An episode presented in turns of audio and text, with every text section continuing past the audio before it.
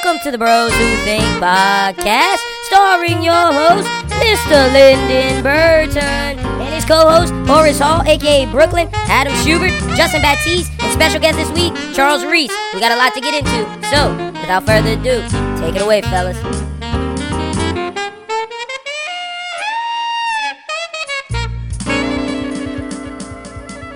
Yes, yes, yes, ladies and gentlemen, welcome to another edition of the Bros Who Think podcast. My name is Lyndon Burton, aka Young Boy Dewitz, aka the People's Champ, aka is in the motherfucking building. Yes, ladies and gentlemen, this is episode 99. Wait, can I just say thank you, thank you, thank you to everybody who's listened to this podcast, whether you listen once or you listen weekly. I, from the bottom of my heart, thank you guys for all of your support. This is episode 99, and I'm joined by my co-host, Mr. Brooklyn. Brooklyn, how you doing, brother? I'm doing good, baby. I'm doing good. We one away from 100, baby. It's feeling real nice. Yeah, this is a vibe, baby. This is a vibe. And also join us our other co-host, Mr. Adam Schubert. Shuby, how you doing, brother? Doing well, man. Yeah, 100 creeps up on you. It's, It's- bro. it only feels like yesterday that we were just starting this thing. Exactly. Like it only feels like yesterday that you and Brooklyn were just guests on the show. Like I don't know if people realize how how how how we moved out in these streets. Like introducing y'all as guests and then co-hosts. That's why we was out here, baby. The plan, the team is strong. But look, I gotta play something because this is the vibe I'm on. I'm, t- I'm feeling like Festival Lynn. I'm feeling like Oh, Pike House man. Lynn. Uh, Oh, Festival man. Poppy. Let me uh, uh, Blonde just- hair, Lynn. Hold on. Ooh. All right. Wanna come back home. Oh, they gonna try to take us down, but fuck it. Trips that you plan for the next whole week. can't 99. Been too long for a nigga Oh. so cheap and your flex so D and sex so D. You, got, it, girl. You, got, it. it. Hey, Hey, you, got, it, girl. You. You got it. Yeah. Pretty little thing, you got a bag and took it off the line, No mileage. mileage. Oh. You the DM looking This the vibe I told everybody was coming. come around and now they silent. Oh, just dance with me, ladies and gents out there. 'Cause I'm dancing in the studio. know what the fight. Uh. Got you know being mine. Do the thing. Uh. Poppin' shit, but only cause You know you poppin', yeah. You got it, girl. You got it. Hey. You got it, girl. You. Hey. All right, we're gonna cut that off.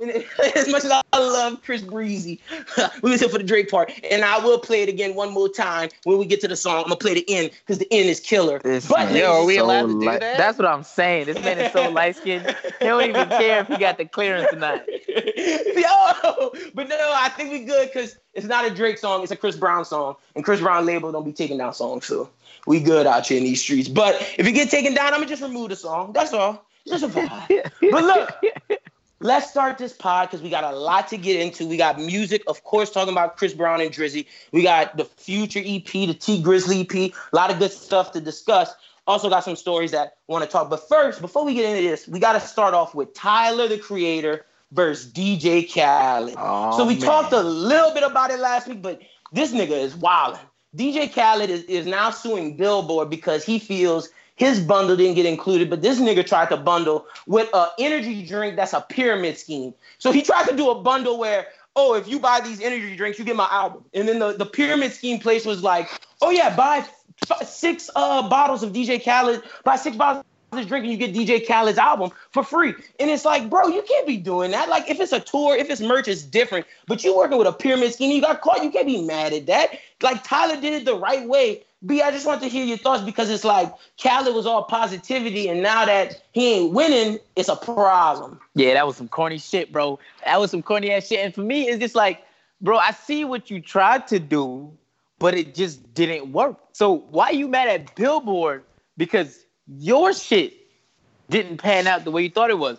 And to keep it a buck, your album was trash. Yeah, that, that's the trash, bro. That's the thing. Like Igor was fire. Like at the end of the day, even if you're trying to sell, get to number one, and like you want to use your bundles and stuff, maybe if your music was better, you'd have got to number one. He Like, had to use a bundle. He had to He use had- bundle. So he had- someone had to have an incentive to get that album. Exactly. For real. It wasn't the music. And that's my thing. It's like, okay, dog, like you obviously because you sold a lot, like your fan base is there with you. Of course, you have the bundles and stuff helping you get to number two, but still, your fan base isn't there. And maybe if your music was better for this album, it would have went number one. Like this is just it's point blank, like Brooklyn said, he, he his album wasn't good. Like it was it the fact that he's trying to use all these schemes and shit. Nigga, you should have just released the tour dates for all that, nigga. Cause Huh.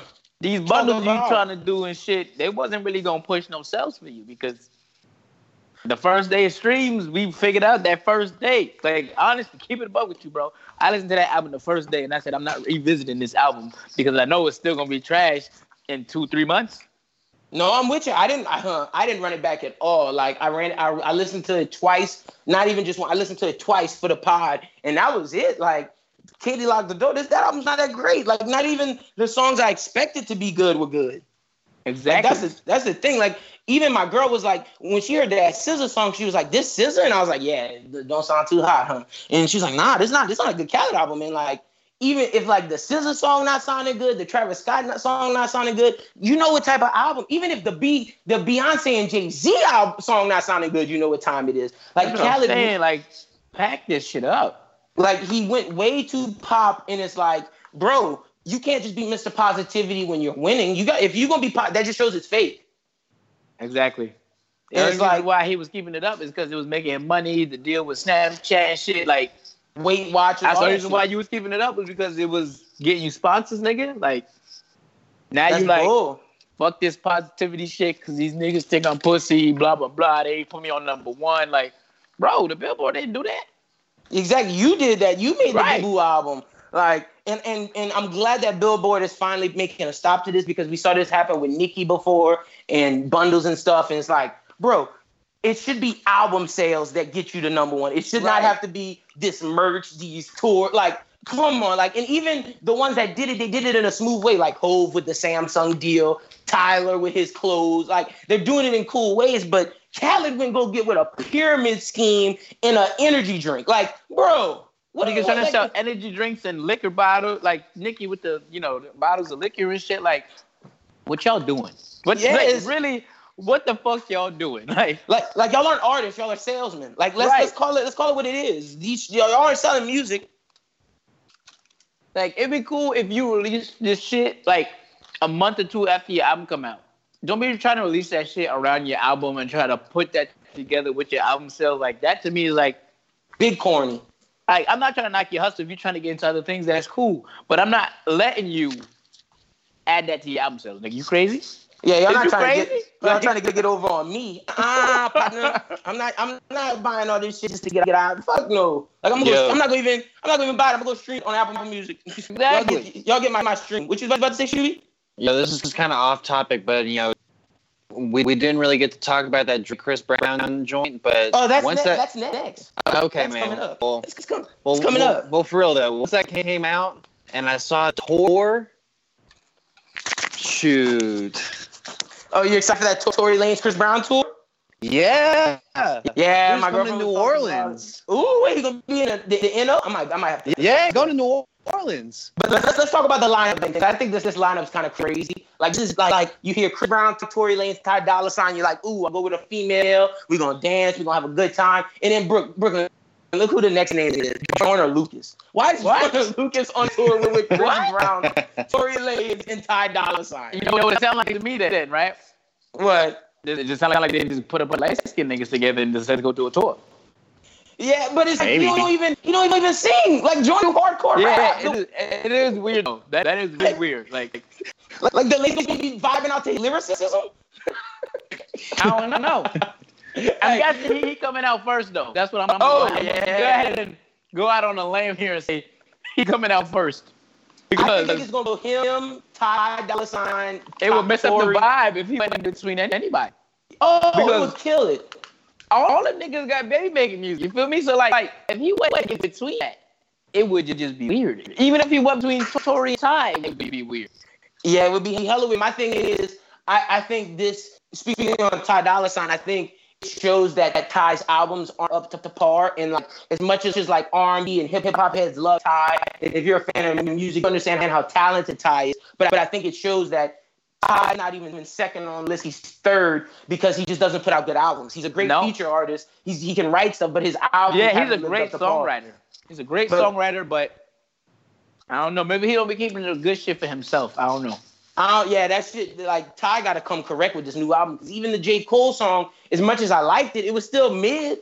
It wasn't no, it wasn't no hot, hot fire. But speaking of hot, hot fire, since Schubert want to come and uh jump the gun, let's talk about it. The new Chris Brown Drake single. Chris dropping an album June 28th. He coming out with a 30 song project, but this one looked like it's gonna be the one. And the single with him and Drake, fire. But before I give my thoughts on it, I'm gonna start with Brooklyn, then we go to Schubert, then we go to then then I'll finish it off. I know you gave to me. Brown I know you gave to me first because I'm dark skinned. It's alright. No, no, I came to you first because I, I came to you first because I, 'cause I know your ass not as hype on it as me and Shuby. Because he, they light skinned dog. It's the same soft shit. Like this is the Drake Chris Brown shit that that we should have got way back when when we was like, yo, why these niggas ain't collab yet? Well, Yeah. they beefing. But look, all right, and let's say this. I'm I'm gonna say this. At least it's not like one of those features where oh, it's these two artists we've been one together and then they flop because they didn't flop. It's just soft. Oh, it's not. you, It's you- not my vibe right now. It's the summertime. I'm not. Look, that shit should have came out in the winter. I'd have been vibing to it a different type of way. You oh, a me? no, I, I think It's it works hot in now. the summer. It's the summertime. Y'all got me fucked up. I need some 808s. I need to be out in the streets jugging and moving. You feel me? That's not That's my that- kind of music in the summer. That's that. That's that summer. Get, get you a. Get you a. Oh, look at you. I know Nah, man. you like. I'm trying to run down on them when the summertime. Y'all tripping. This festival, Poppy, get Lynn in the Festival Lynn, Poppy. Brown hair, blonde hair, Lynn. Let me Oh, be back at the Pike House. God. You got it, girl. You got it. Hey, but the only girl I'm saying you got it is my lady, because I'm not trying to. We ain't, we ain't, we ain't pushing no false narrative out in these streets. See, But look, Sue- that's why I can't be pumping no shit like that. You feel me? I gotta be on my gangster shit. Shoot me, what you thought of the uh, new Drake Chris Brown song? Yo, man, it's hot. Like it's it kind of reminds me of uh of those summertime Drake hits, you know? I mean, it's just one of those things. But I mean, I I really like the Chris Brown song part of the song a lot. I did I mean, too. we only played that that Drake part. I mean, Drake kills it. But I mean, I feel like it's a solid Chris Brown song when it comes when it comes down to it. I feel like with a lot of songs that have great Drake features, the song may not be as great, but Drake's features great. Like I know it's not a bad song, but I kind of feel that way for that Weeknd song. You know, I'm talking about the one uh, Lu- where you talking about Lust the zone, or- the zone. Oh, The Zone. Wait, the Yeah. zone?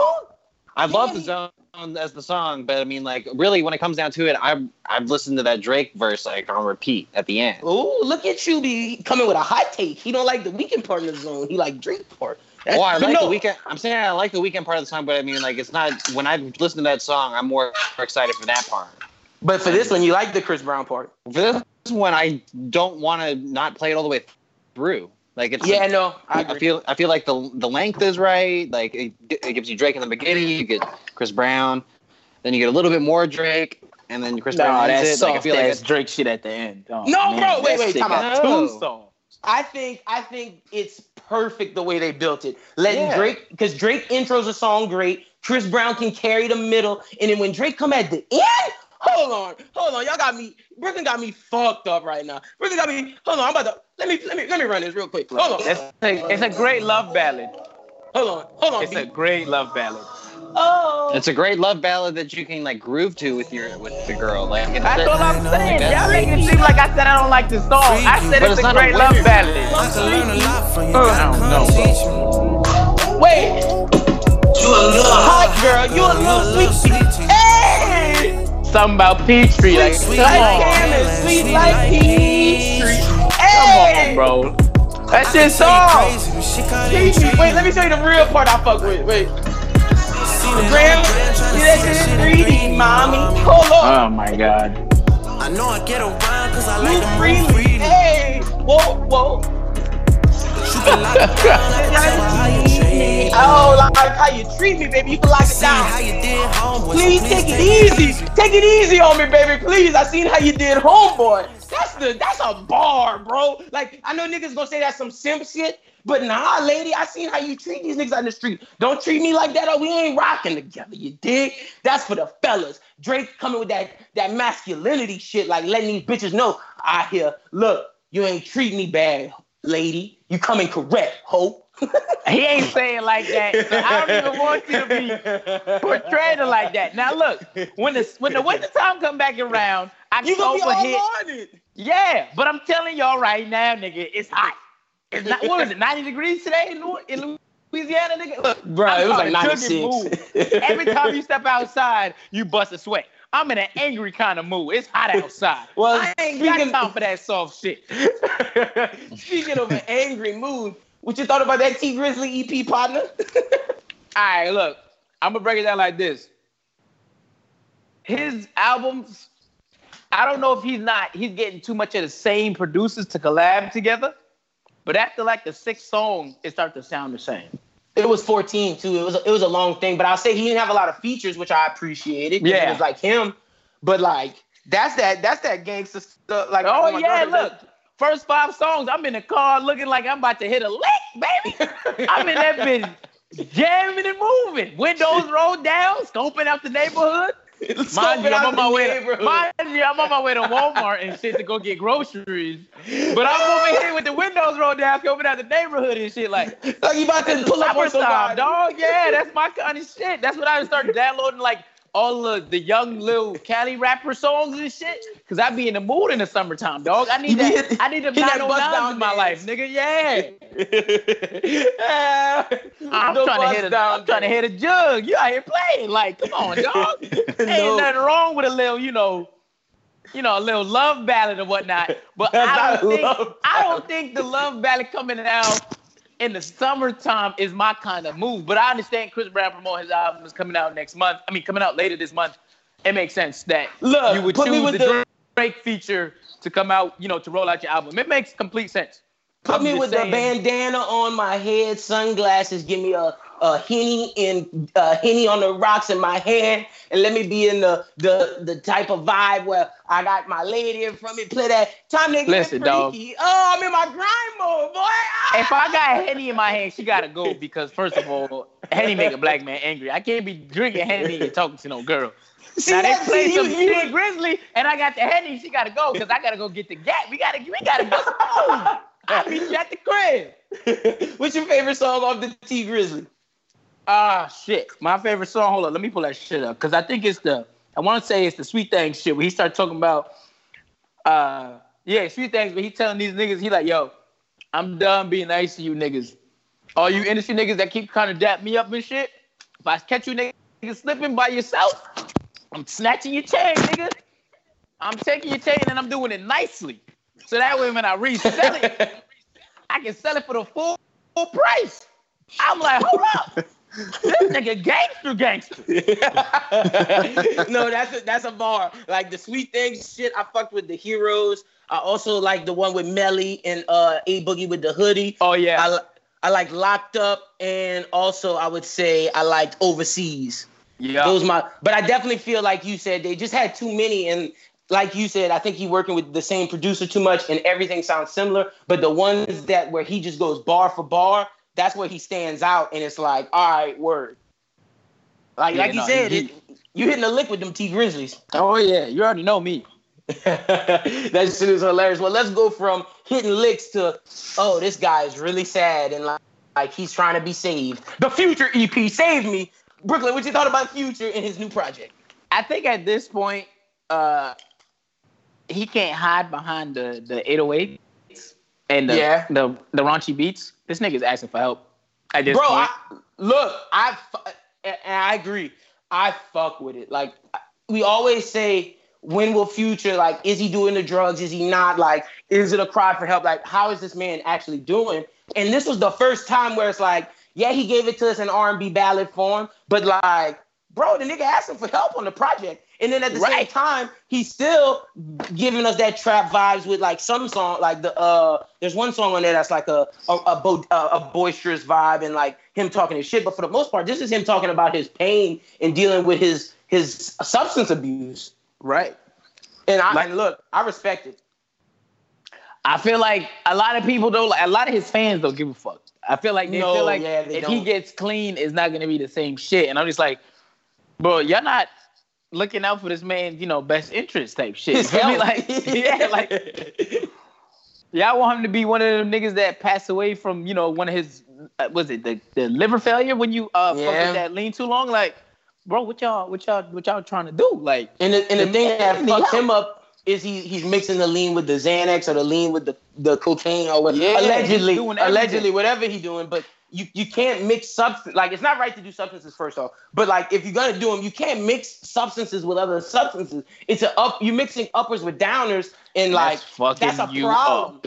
That's making your heart want to want to just relax, and then at the same time, it's making your heart want to beat out its chest, and your body doesn't know what to do. Like, and we're hearing him talk about it. Like the fact he named a song "Xanax Damage" and he's going into like, I applaud Future because we've been at like I didn't know if these mumble rappers, these these trap artists, these people who really talk about their drug use.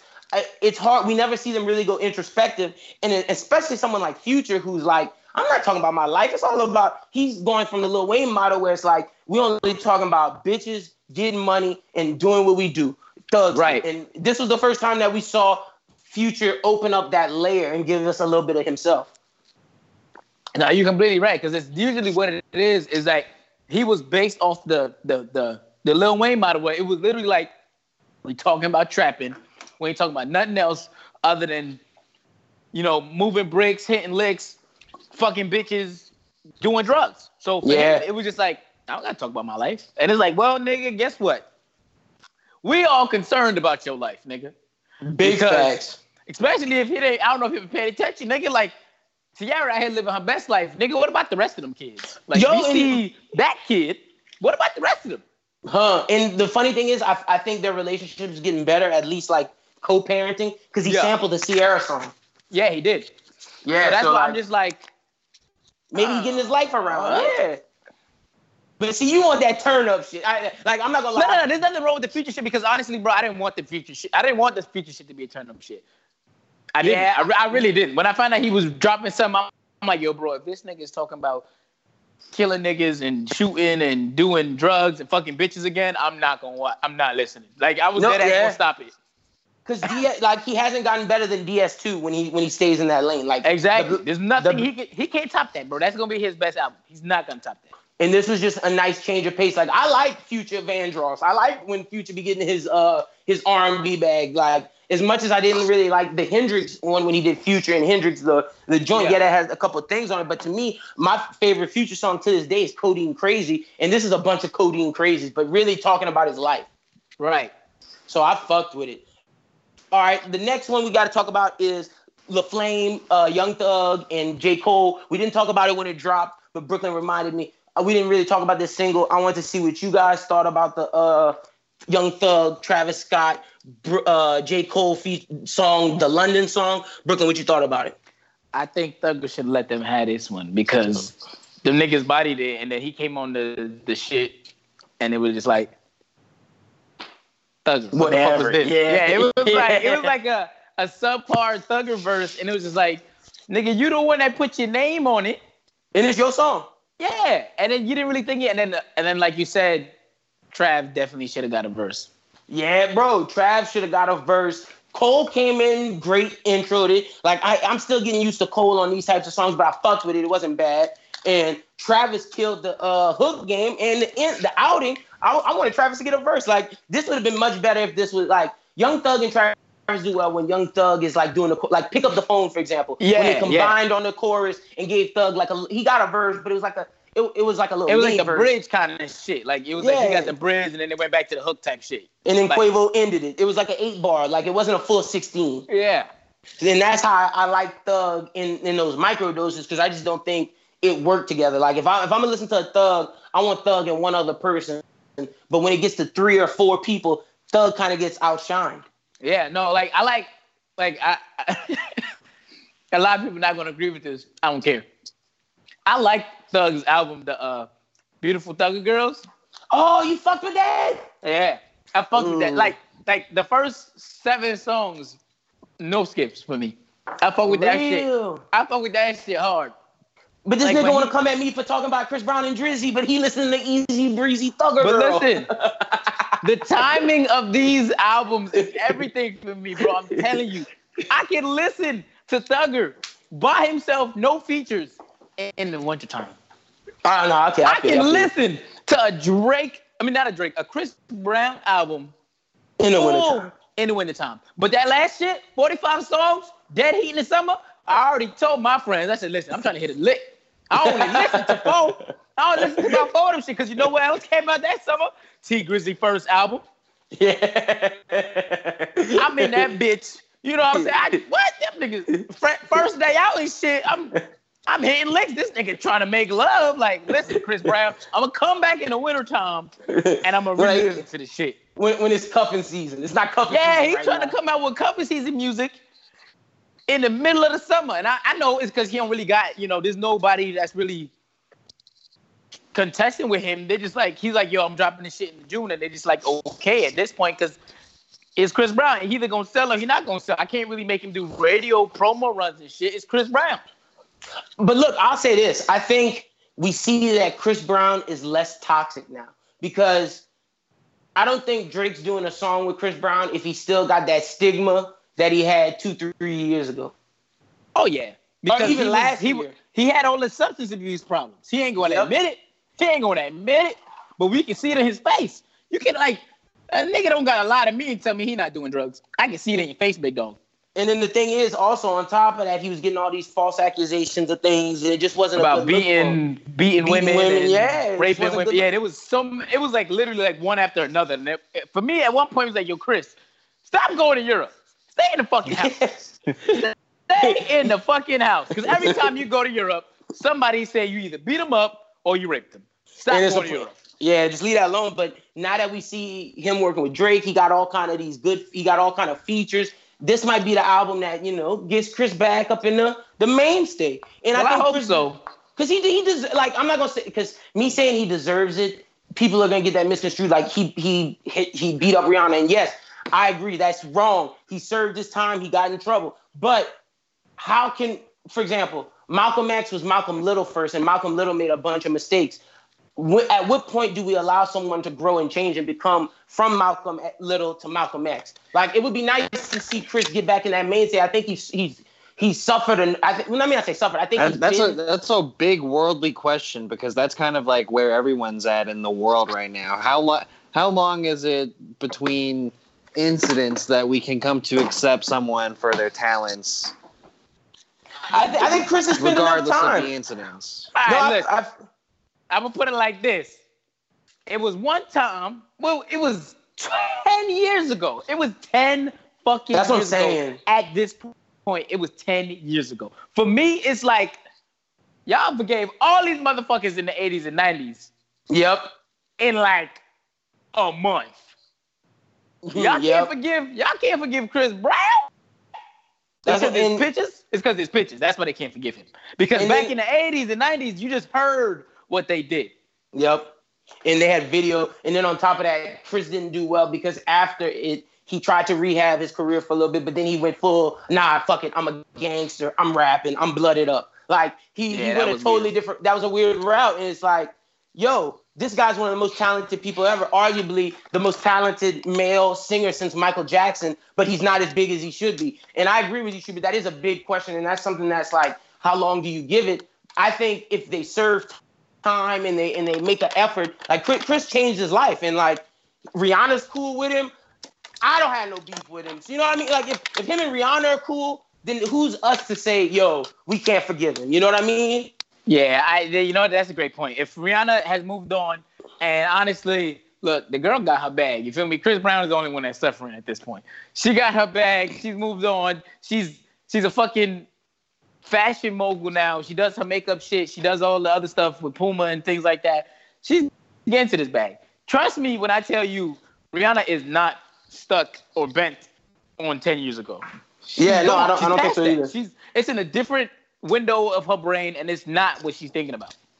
No, I agree 100%. Let me tell y'all a quick story before we move to, to uh, I got a main topic that I want to discuss for this week. And me and Brooklyn also have a documentary we got to discuss. But I'm going to tell y'all this crazy story. So, look, I'm driving, right? This lady is stopped at the stop sign. Lynn got road, bad road rage. I'm in a rush. I'm trying to get to where I got to go. Interviews all day. We trying to, we trying to get shit popping for the network. She taking too long.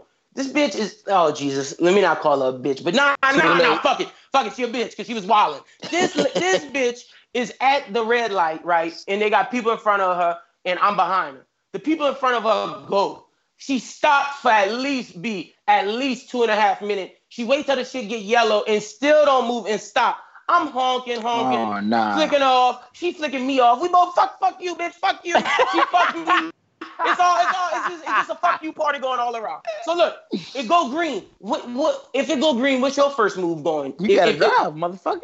I'm oh no, looking at you. I'm, I'm I'm honking and I'm trying to pass. So I pass, and you know I'm hopping in that lane. Well, she tried to speed up, and my ass cut off. You're not gonna speed up when you see I'm trying to pass when you driving slow. And so she get mad that I that I that I get in there. She cussing me out, flicking me off, and then look, she passed on the side of me, flicking me off. I say, "Fuck you, bitch! Get the fuck on! I get fuck what you talking about." She recording, she recording like she gonna go call the cops. I'm like, bitch, call them. Call on Tyrone, motherfucker. Call him. I said, I said, better yet, look. I'ma call him. We, we, we, and she was like, fuck you, and she got back behind me. So I'm thinking, okay, well, this is over with. This is one of just the classic road rage moments where you never see these people again. The bitch had the nerve to follow me to the Circle K to put gas, and she parked right on the side of me. No. I'm on the phone, and I'm like, are you calling the cops? And she was like, yes. I was like, well, call them. Let's see if they're gonna come, and I'm gonna tell them what you did too. And she, and, and she was talking on the phone. She looked at me. She hung up that phone and she had to drive away because the motherfucking cops wasn't coming when your ass was doing all kind of crazy shit, speeding up when I just tried to get over another lane. That's your fault. And if if, I, if you'd have hit me, you would have been in the wrong. Man. But that's road Yeah, rage that's- for that's- real, for real. You need to chill the fuck out, man. Okay, I, you may need to get high before you do a lot of things in life. This motherfucker get angry on the road. God Nah, damn. bro, bro, look. This motherfucker cursing out old ladies and shit. She was like in her 40s. I'm not gonna say an old lady. She was like in her 40s. And I and, and look, I said she lucky my girl wasn't with her because my girl would have tried to whoop her ass. Nah, Oh come pull on, come pull on the side of me. What you trying to? What, what you trying to do, uh, Nancy? Like she was just, she was just one of wh- white Karen at the at the trying to stop the barbecue. Like had her phone out, trying to call me. Like call them, call them, and I'm gonna call my mama, and I'm gonna call the cops too. We go, I'm gonna get my lawyer over here. Now what's up, bitch? You you want some of this smoke? No, you don't want none of this smoke. All the nigga was trying to do was pick up his lunch and go back home and do his work. You was just causing me problems. That's That like that's like one of those people that just want to know. They just want them you to know that, that they didn't do anything wrong and you were the one who did everything wrong. Because like Yeah. obviously she did something wrong, and like sometimes I'll get into a situation where I might get honked for like not going at the green right away or something like that. And but I don't try and like fight the other person to prove how right, how not wrong I was. I'm just like, okay, I was wrong. You got you can be mad at me, whatever. But I mean, She didn't just the difference it. between yeah. She just didn't accept that she was wrong. She was just like, I got to prove to you how wrong you are that I'm not wrong. But when I tell you, it was big fuck you. She driving along alongside of me. I'm flicking her off. She flicking me off. It's just big like fuck you, bitch. Somebody told me. And then look, I put my window down because I'm not. I'm not ashamed. I'm not Oh, scared. th- That's You- how I know you got. Uh, you must have got that from your old man or something. This No, I got that motherfucker- from. I got that from, from my mama. This motherfucker Yeah, go. my he mom is in. kind of similar to that too. windows rolled down, cursing this lady out. Yeah, you don't. Not even doing it through the window. I'm pussy. I I flick you off with the window rolled up. Uh-uh. I'm not. Uh-uh. I'm not pussy. You're not just gonna flick me This off. motherfucker. I'm putting my window down. I'm call, I'm telling you what you gotta hear, bitch. Fucking bitch. You're not about to get that off on me. No, we, got, we Yo. got similar mamas. Our mamas do that. That my mama been like that. Yeah, my mom loves to curse at people in Spanish, man. She Oh loves my it. god. Got the window rolled down. Fuck you, leave I- your damn car. I can see Sugar Mama getting in her Spanish puta, getting in her Spanish bag. Like, Pretty much. with the, you go, fucking puta, get the, get the fuck out of my way. Oh my I god. I think she's she's been in the case of Europe side of that and also that lady side of that. I feel like she has a story for both. that shit is hilarious. But speaking of road rage, did y'all see the video? I'm getting better at the transition game, by the way. But did y'all see the video of the woman who they this this little the, the teenage girl is filming and her parents are pulling on the side of the road because this car ahead of them is getting out of the car looking like they're ready to fight. After the white the, the these are white people who got out of the car looking ready to fight. They called the Mexican people behind them a bunch of wetbacks. Like they, Oh, excuse, man. excuse my language. I'm just saying the term. I don't feel that way or anything. They, that's just the word they use. They called them that name, and then the, the Mexican people got out of their car and they were like, "Wait, what'd you say?" And it was like, "What you want to go?" And then the Mexican people whoop they ass. I did not see that video, but you're gonna have to send me that later. Just straight up whoop they ass, bro. That's like they get. the the man. I think he might have pushed his wife, and then his and his wife was like, "Don't you push me!" And the man was like, "Wait, you touched my wife?" He straight up grabbed him, threw him on the ground, was giving him them hands, and while the other lady is grabbing the wife, busting her ass, and the, and the girl who filmed it is like, "Oh my gosh, look at my parents whooping their ass." That's goals right there. You gotta keep that one. but some of, the the, some of the comments on there is this is what I wanted to discuss. One of the guys was like, "Well, they had kids in the front car. Why not just drive around? Like, why did y'all have to get out and fight?" When there's kids in front, and I was, I, I was like, bro, they had kids in this car. Like it wasn't just a Right. There was teenager kids in both cars. Look, the ru- rule of the road is if you not if you about to get out your car looking ready to fight, you better be able to fight. You yeah, can't nah, that's Yeah. definitely the rule of the road. You get out your car, you better be ready to throw them bows, dog. Like, ain't nobody getting out the car to have a civil conversation, nigga. That's the thing. The Mexican people were trying to call the cops, and they were like, like we, we're not trying to do any of this. And then people got out of the car like, no, where the hands at? Like, what? You crying Right. out my hands? Like, you about to get your ass whooped. Yeah, if you're about to bring out the hands in front of your kids, you better not get whooped. Exactly. Exactly. Shoot. It, like, yo, dog, I'm finna whoop your ass in front of your kids. You better think twice before you fuck with me. it's wilding, just wilding. And then the, the the we have two more topics that I wanted to get to. The one is Brooklyn. We watched this documentary. I thought it was amazing. Schubert, you should definitely check it out. It, it will definitely inspire you. If anything, this it's called The Black Godfather. And Oh yeah, I've seen that on Netflix. Yeah, it's about this guy named Clarence Avant, who is basically the Black Godfather. He has ties to almost everybody. And I'm gonna just give a brief story of him, and then me and Brooklyn gonna discuss it. But basically, he he came from slavery. His his parents were in slavery. He grew up, and he's in the Carolinas in the civil rights movement.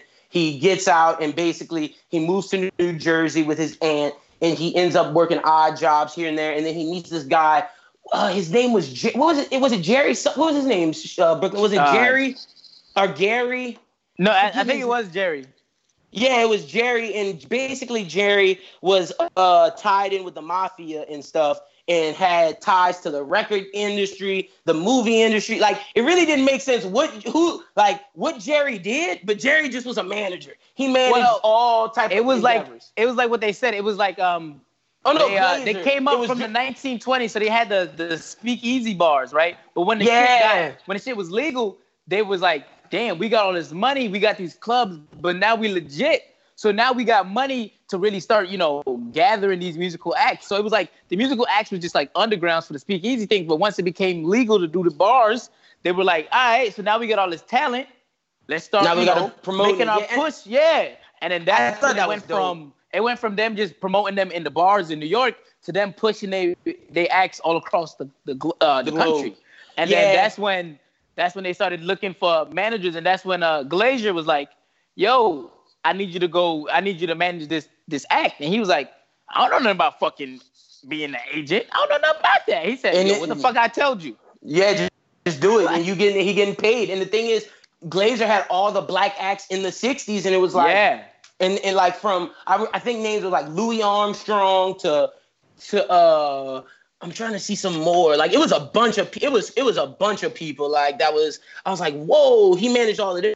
But Louis Armstrong's one of the bigger names that I remember. It was like a lot of jazz artists. yeah. It was uh, definitely a lot of jazz artists that he like had. Sarah Vaughan, like pe- people like that. And then it just Glazer, him and Glazer just kept working. And then boom, he gets with this guy that one of the uh, acts that was in the act, one of the drummers was a white drummer, and he he had the face of like an actor. And then boom, they go to acting, and this is the dude who made the Mission Impossible theme music. Oh yeah, the, the Spanish piano uh, artist. Yep. Yeah. Yep.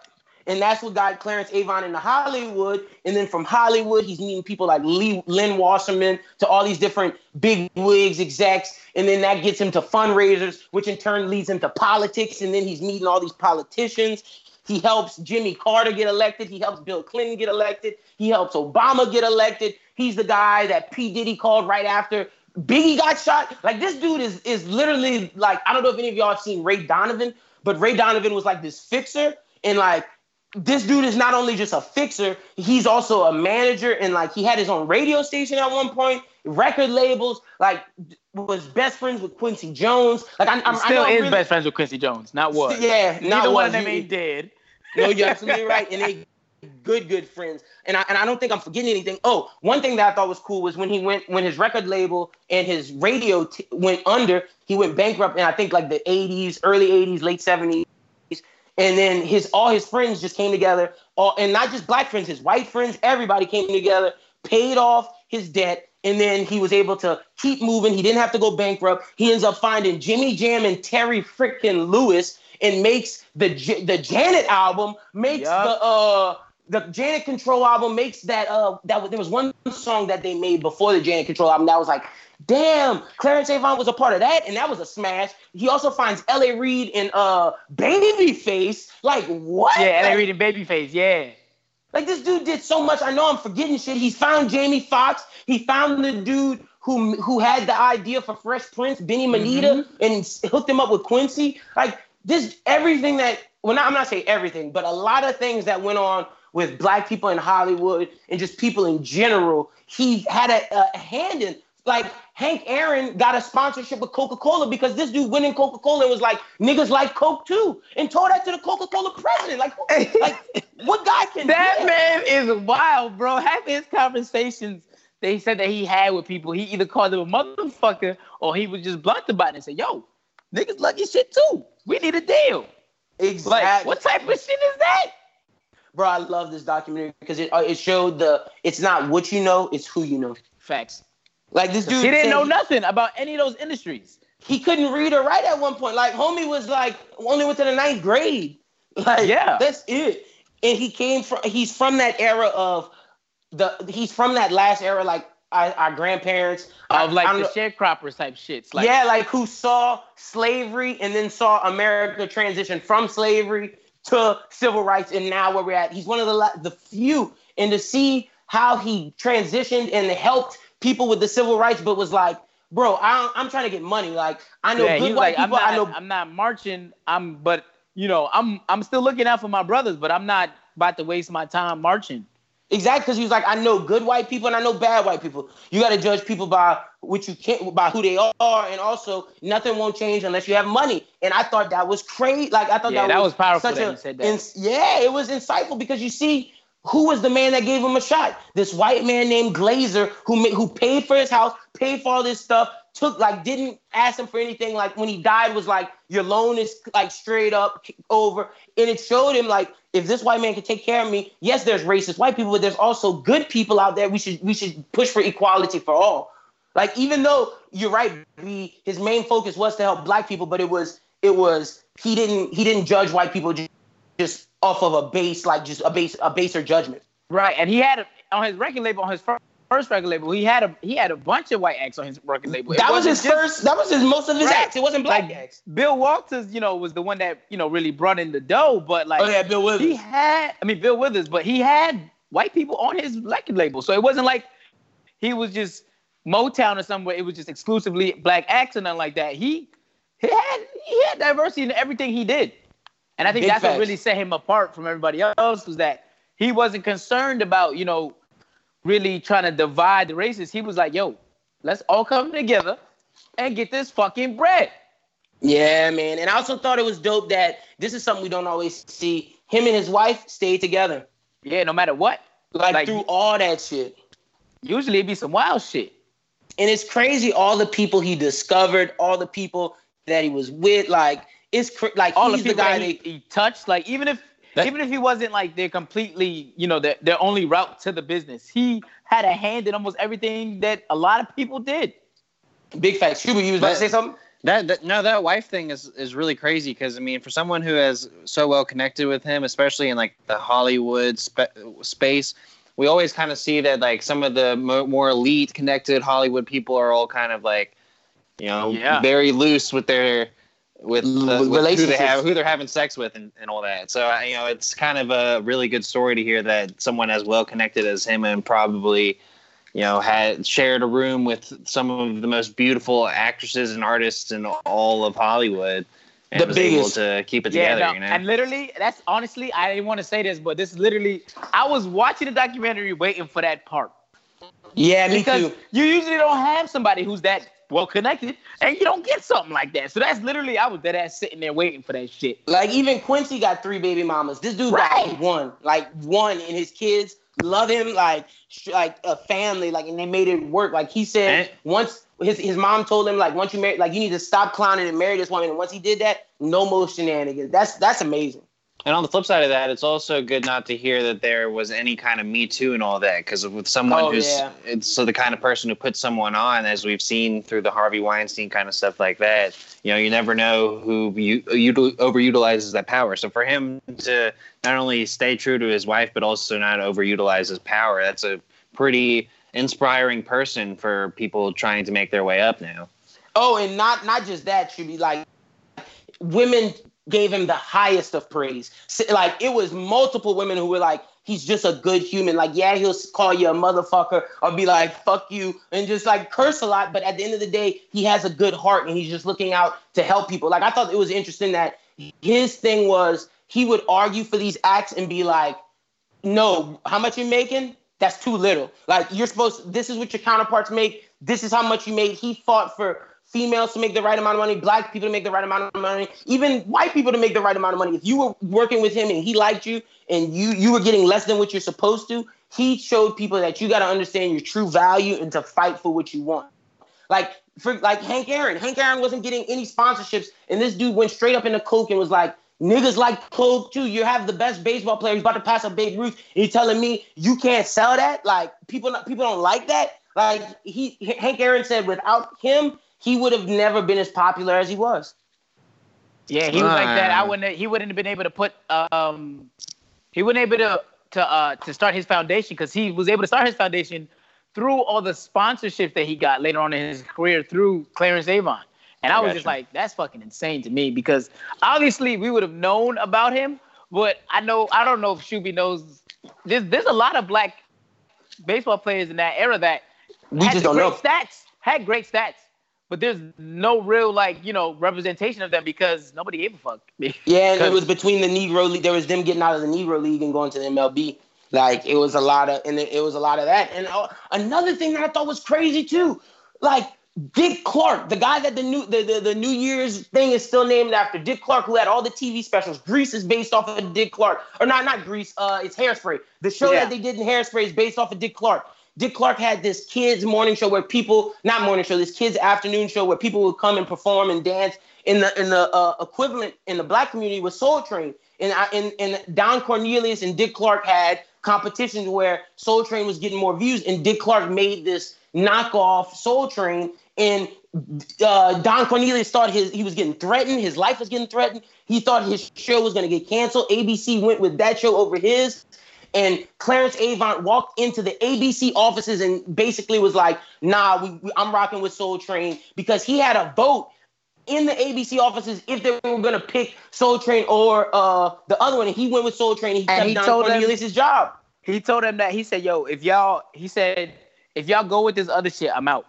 Yeah, he said he was like, leaving. Literally, nigga said, "Y'all go with that, I'm out." Like he didn't say, uh, you know, he didn't really like put Don's name in it. He literally said, "Y'all go with that, I'm out of here." I'm, yeah, and that's and they said they pulled the show like just like did- that. I'm like, what? He saved Don Cornelius' job, and that's cr- because he's in the 60s, 70s, and 80s, being the one of the only black men that's going into these powerful offices, and these people are listening to him. They have Sir Lucian Grainge. They have all these Sony, Warner Brothers executives in a room talking about how good this man is and how he's the best deal maker in Hollywood. Clarence Avant.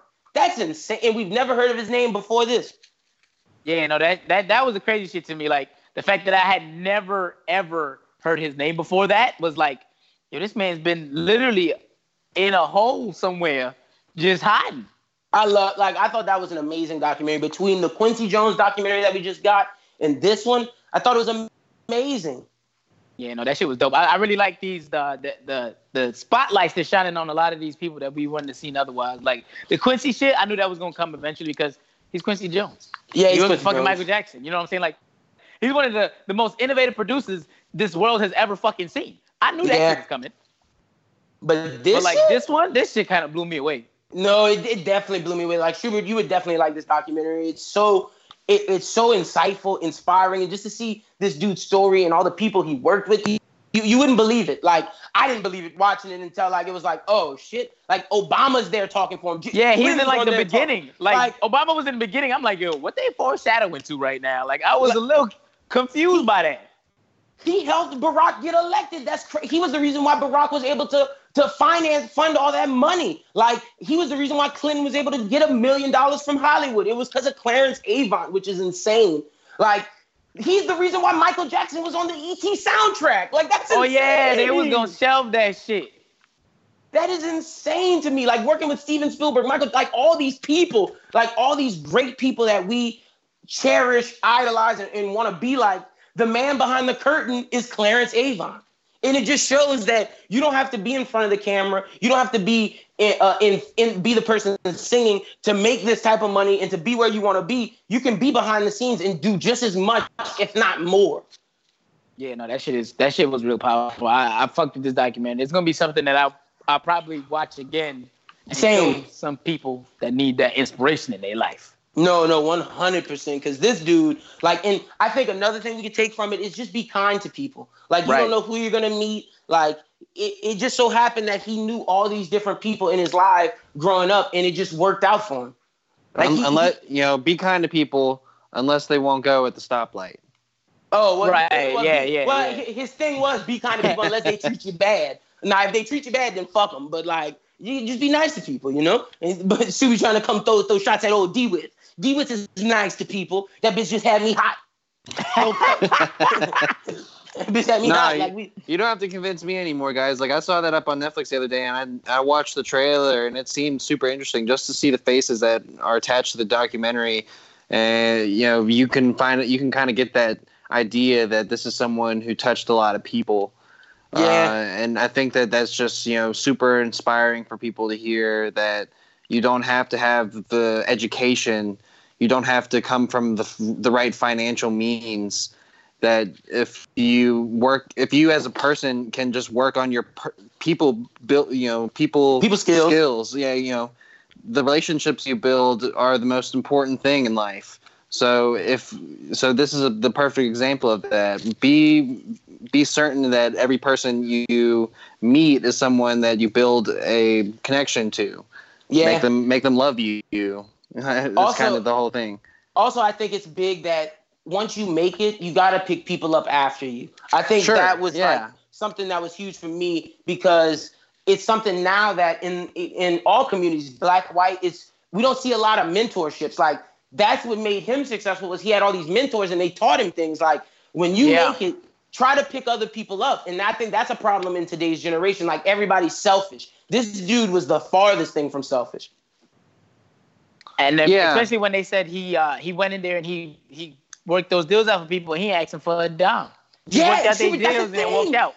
he asked everybody that he would help, like the dude who made the Fresh Prince thing, he got him with Quincy. All these people that he would, he didn't ask them for a dime, not a dime. The only thing he got money from was it was deals that he was a part of, like things that he produced and things that like were his record label. But like just, but just like connecting people, like for the Hank Aaron shit, he didn't ask Hank Aaron for a dime.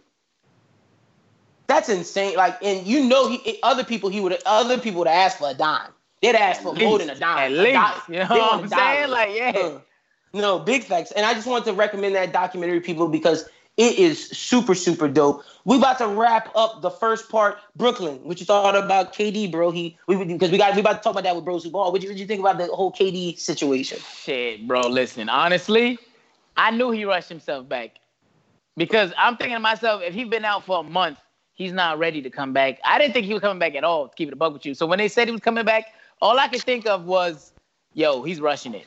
And then he got hurt, and I'm like, this motherfucker. Yeah. When it comes to me, you could be a snake and shit like that, but I'm still all about my black man getting paid. Yeah, and I'm you, not, I didn't want to see him. You fucking up your career like that, like, bro, that wasn't worth it. But, I, I'm gonna get into this later. I'm gonna get into this later. But I'm blaming the I'm blaming somebody on that staff. Oh Like, yeah, whoever cleared him, I'm blaming that person. Like they should have, they should have definitely did better. And the thing is, I don't know. We, you got to you got to get that whole story first because you know you know you know athletes and people who want Yeah, to but compete, no, I- especially I know someone they who didn't wants wanna- ring as bad as Kevin Durant. no, I, I agree with you, he- Schubert. The, the training staff could have could have been like, okay, well you you can play, but it may not be good for you. And he was like, well, F it, I'm gonna play. Well, No, see, no, no, see, don't, don't even the say that. Don't even say But that. see- you feel me? Like, don't tell him what he want to hear. That my thing is with that. Yeah, I agree. Kevin Durant probably was like, I want to play, but there's people, Bob Myers, uh, Steve Kerr, that I just expect to have a little more thing where they just say no. Like my, like for example, like be mad at me all you want, bro, but I'm not letting Yeah. you get on that court. Like I know coaches where they had dudes in the state tournament, the state championship, and like playing for big time wins. Like uh, granted, you can't compare the NBA championship to a state championship or a college championship, but their coaches put their foot down and was like, "No, you have a future." Kevin Durant still has a future, and it's like. Bro, you could tell even when he went out there, like, why are they playing him 14 minutes straight? Boogie Cousins didn't had a minutes restriction. Exactly. So you telling me that's what Kevin Durant saying. doesn't have a minutes restriction? Come on, fam. Like, you Yeah, gotta think about it. He's still seven foot at the end of the day. When them niggas start getting hurt, they be hurt. And they And don't really recover the same way that the, the, the shorter players do because their bodies is, you know, there's a lot more strenuous going on in their body, especially a player like him who's doing a lot more on the court than just, you know, banging bodies on the on the in the in the paint type shit. Like this man can do a lot. And if he comes back and he's not the same player, like, bro, look what you've cost yourself. Yeah, Brooklyn. Yeah, who I you- mean- Schubert, just wait, because me and you and Justin gonna talk about this in a little bit. I, I just want to just get Brooklyn's quick thoughts because we're gonna break it all down because we got a lot to cover for Bros Who Ball. Uh, Brooklyn, who you got winning the NBA Finals? Now, I still think the Warriors gonna find some fucking way to pull this shit Ooh, off. I hate, the I, I, cause I'm not going against the grain. Cause if I do, these niggas still gonna win. So I'm just gonna, Mm. I'm just gonna like let, let go and let the NBA do its rigging shit. oh, you think it's rigged? Oh no! Can't have the Canadians win. That'd Exactly, terrible. Exactly. The Canadians will go to the White House. No, no they, won't. don't. No, They're gonna go to know. exactly, They're gonna go see Justin Trudeau. exactly. Yeah, no. NBA don't want that. They well, don't want that might go. shit. The you think the Warriors to would go? Yeah, the Warriors don't go to Trump. The Warriors haven't been to Trump the two like like they didn't go to Trump the two times. So are you saying that the NBA wants that to happen so that they just, you know, nix the White House again? Yeah. Okay, I can see that. Or it's just be like, yeah, we need to get the Warriors in there so we can give another middle finger to the White House. Exactly. no, we don't we don't want them to give to, to you know to say everybody, hey look, let's go to Canada. They- We don't want that. We rather them say fuck the USA and fuck the White House than them say, oh we out to Canada, dog. Hey, that's a bad look, nigga. Most of our sponsors is based in America, nigga. You niggas Say are what you want about politics. Y'all niggas can't go to Canada. My It big does- sponsors is based this, in the US. this NBA Finals does not fit the narrative we are trying to push. Y'all saw how sad Drake looked when he was walking out that tunnel. And Boy, they he looked like he played 15 minutes and missed all five of his shots. He was out there sad, like, I'm sorry, y'all, I ain't happy. They dapping up fans and shit. Like, If- if people said- get out of here. Look, be the crazy thing. People said he wasn't even sad that it was about the Toronto losing. They said people, Nah, it's about he was sad KD. about KD. Yeah, KD getting injured, but I can believe it because that's the nigga that got Steph Curry number and KD number tatted on his arm. Yeah, you a weirdo for that, though. Yeah, now I I'm want you to lie. know that's your dog. No, no, wait, wait, wait. For that. Let me let me keep it up. Let me keep it all, all the way 100. I love Drake's music, but his tattoos and all that that shit is questionable. Like I'm not I'm not tattooing a basketball player number on my body. I am sorry. Yeah, nah, Like, bro. That's The only weird. number I'm tattooing on my body is my basketball number, and I don't even play basketball no more, so that shit not getting tattooed on there. Like Right, like, ta- I don't understand why he did that. like some other tattooing people. Tattooing Lil Wayne's face on you. Like I get Lil Wayne's you, you the guy who put you on, but I'm not tattooing none of you niggas face on my body. I'm sorry, Schubert and I'm not putting nobody's face on my body. Like, that's weird, dog. I don't know. Like, the, the narrative of putting a face on your body is weird to me in general. Yeah. And. I'm not about to put a next man's face. Come on, he ain't learned that from you- Dash? Like That's people who gay. he cl- people who he close to. Look at you throwing out that word. No, stop. you see who I quoted though first though, right? Dame Oh yeah, said that. yeah, yeah. That's He's like, you can't let a you can't let another man. He's like, you can, you gonna let another man have his face on your body? You gonna show your, your kids it's okay to bow down to another man. That's what Yeah. Dame Dash was saying.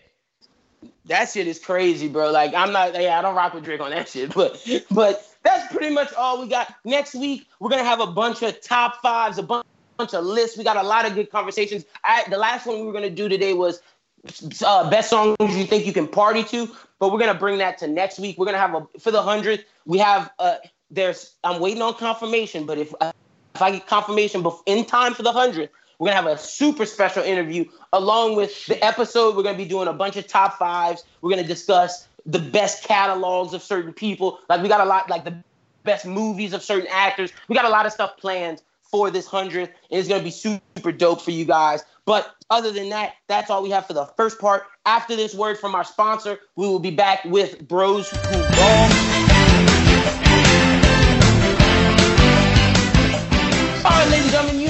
That sound means. That means it's time for another edition of Bros Who Ball. I'm joined, as always, by my co-host, Mr. Adam Schubert. Shuby, how you doing, brother?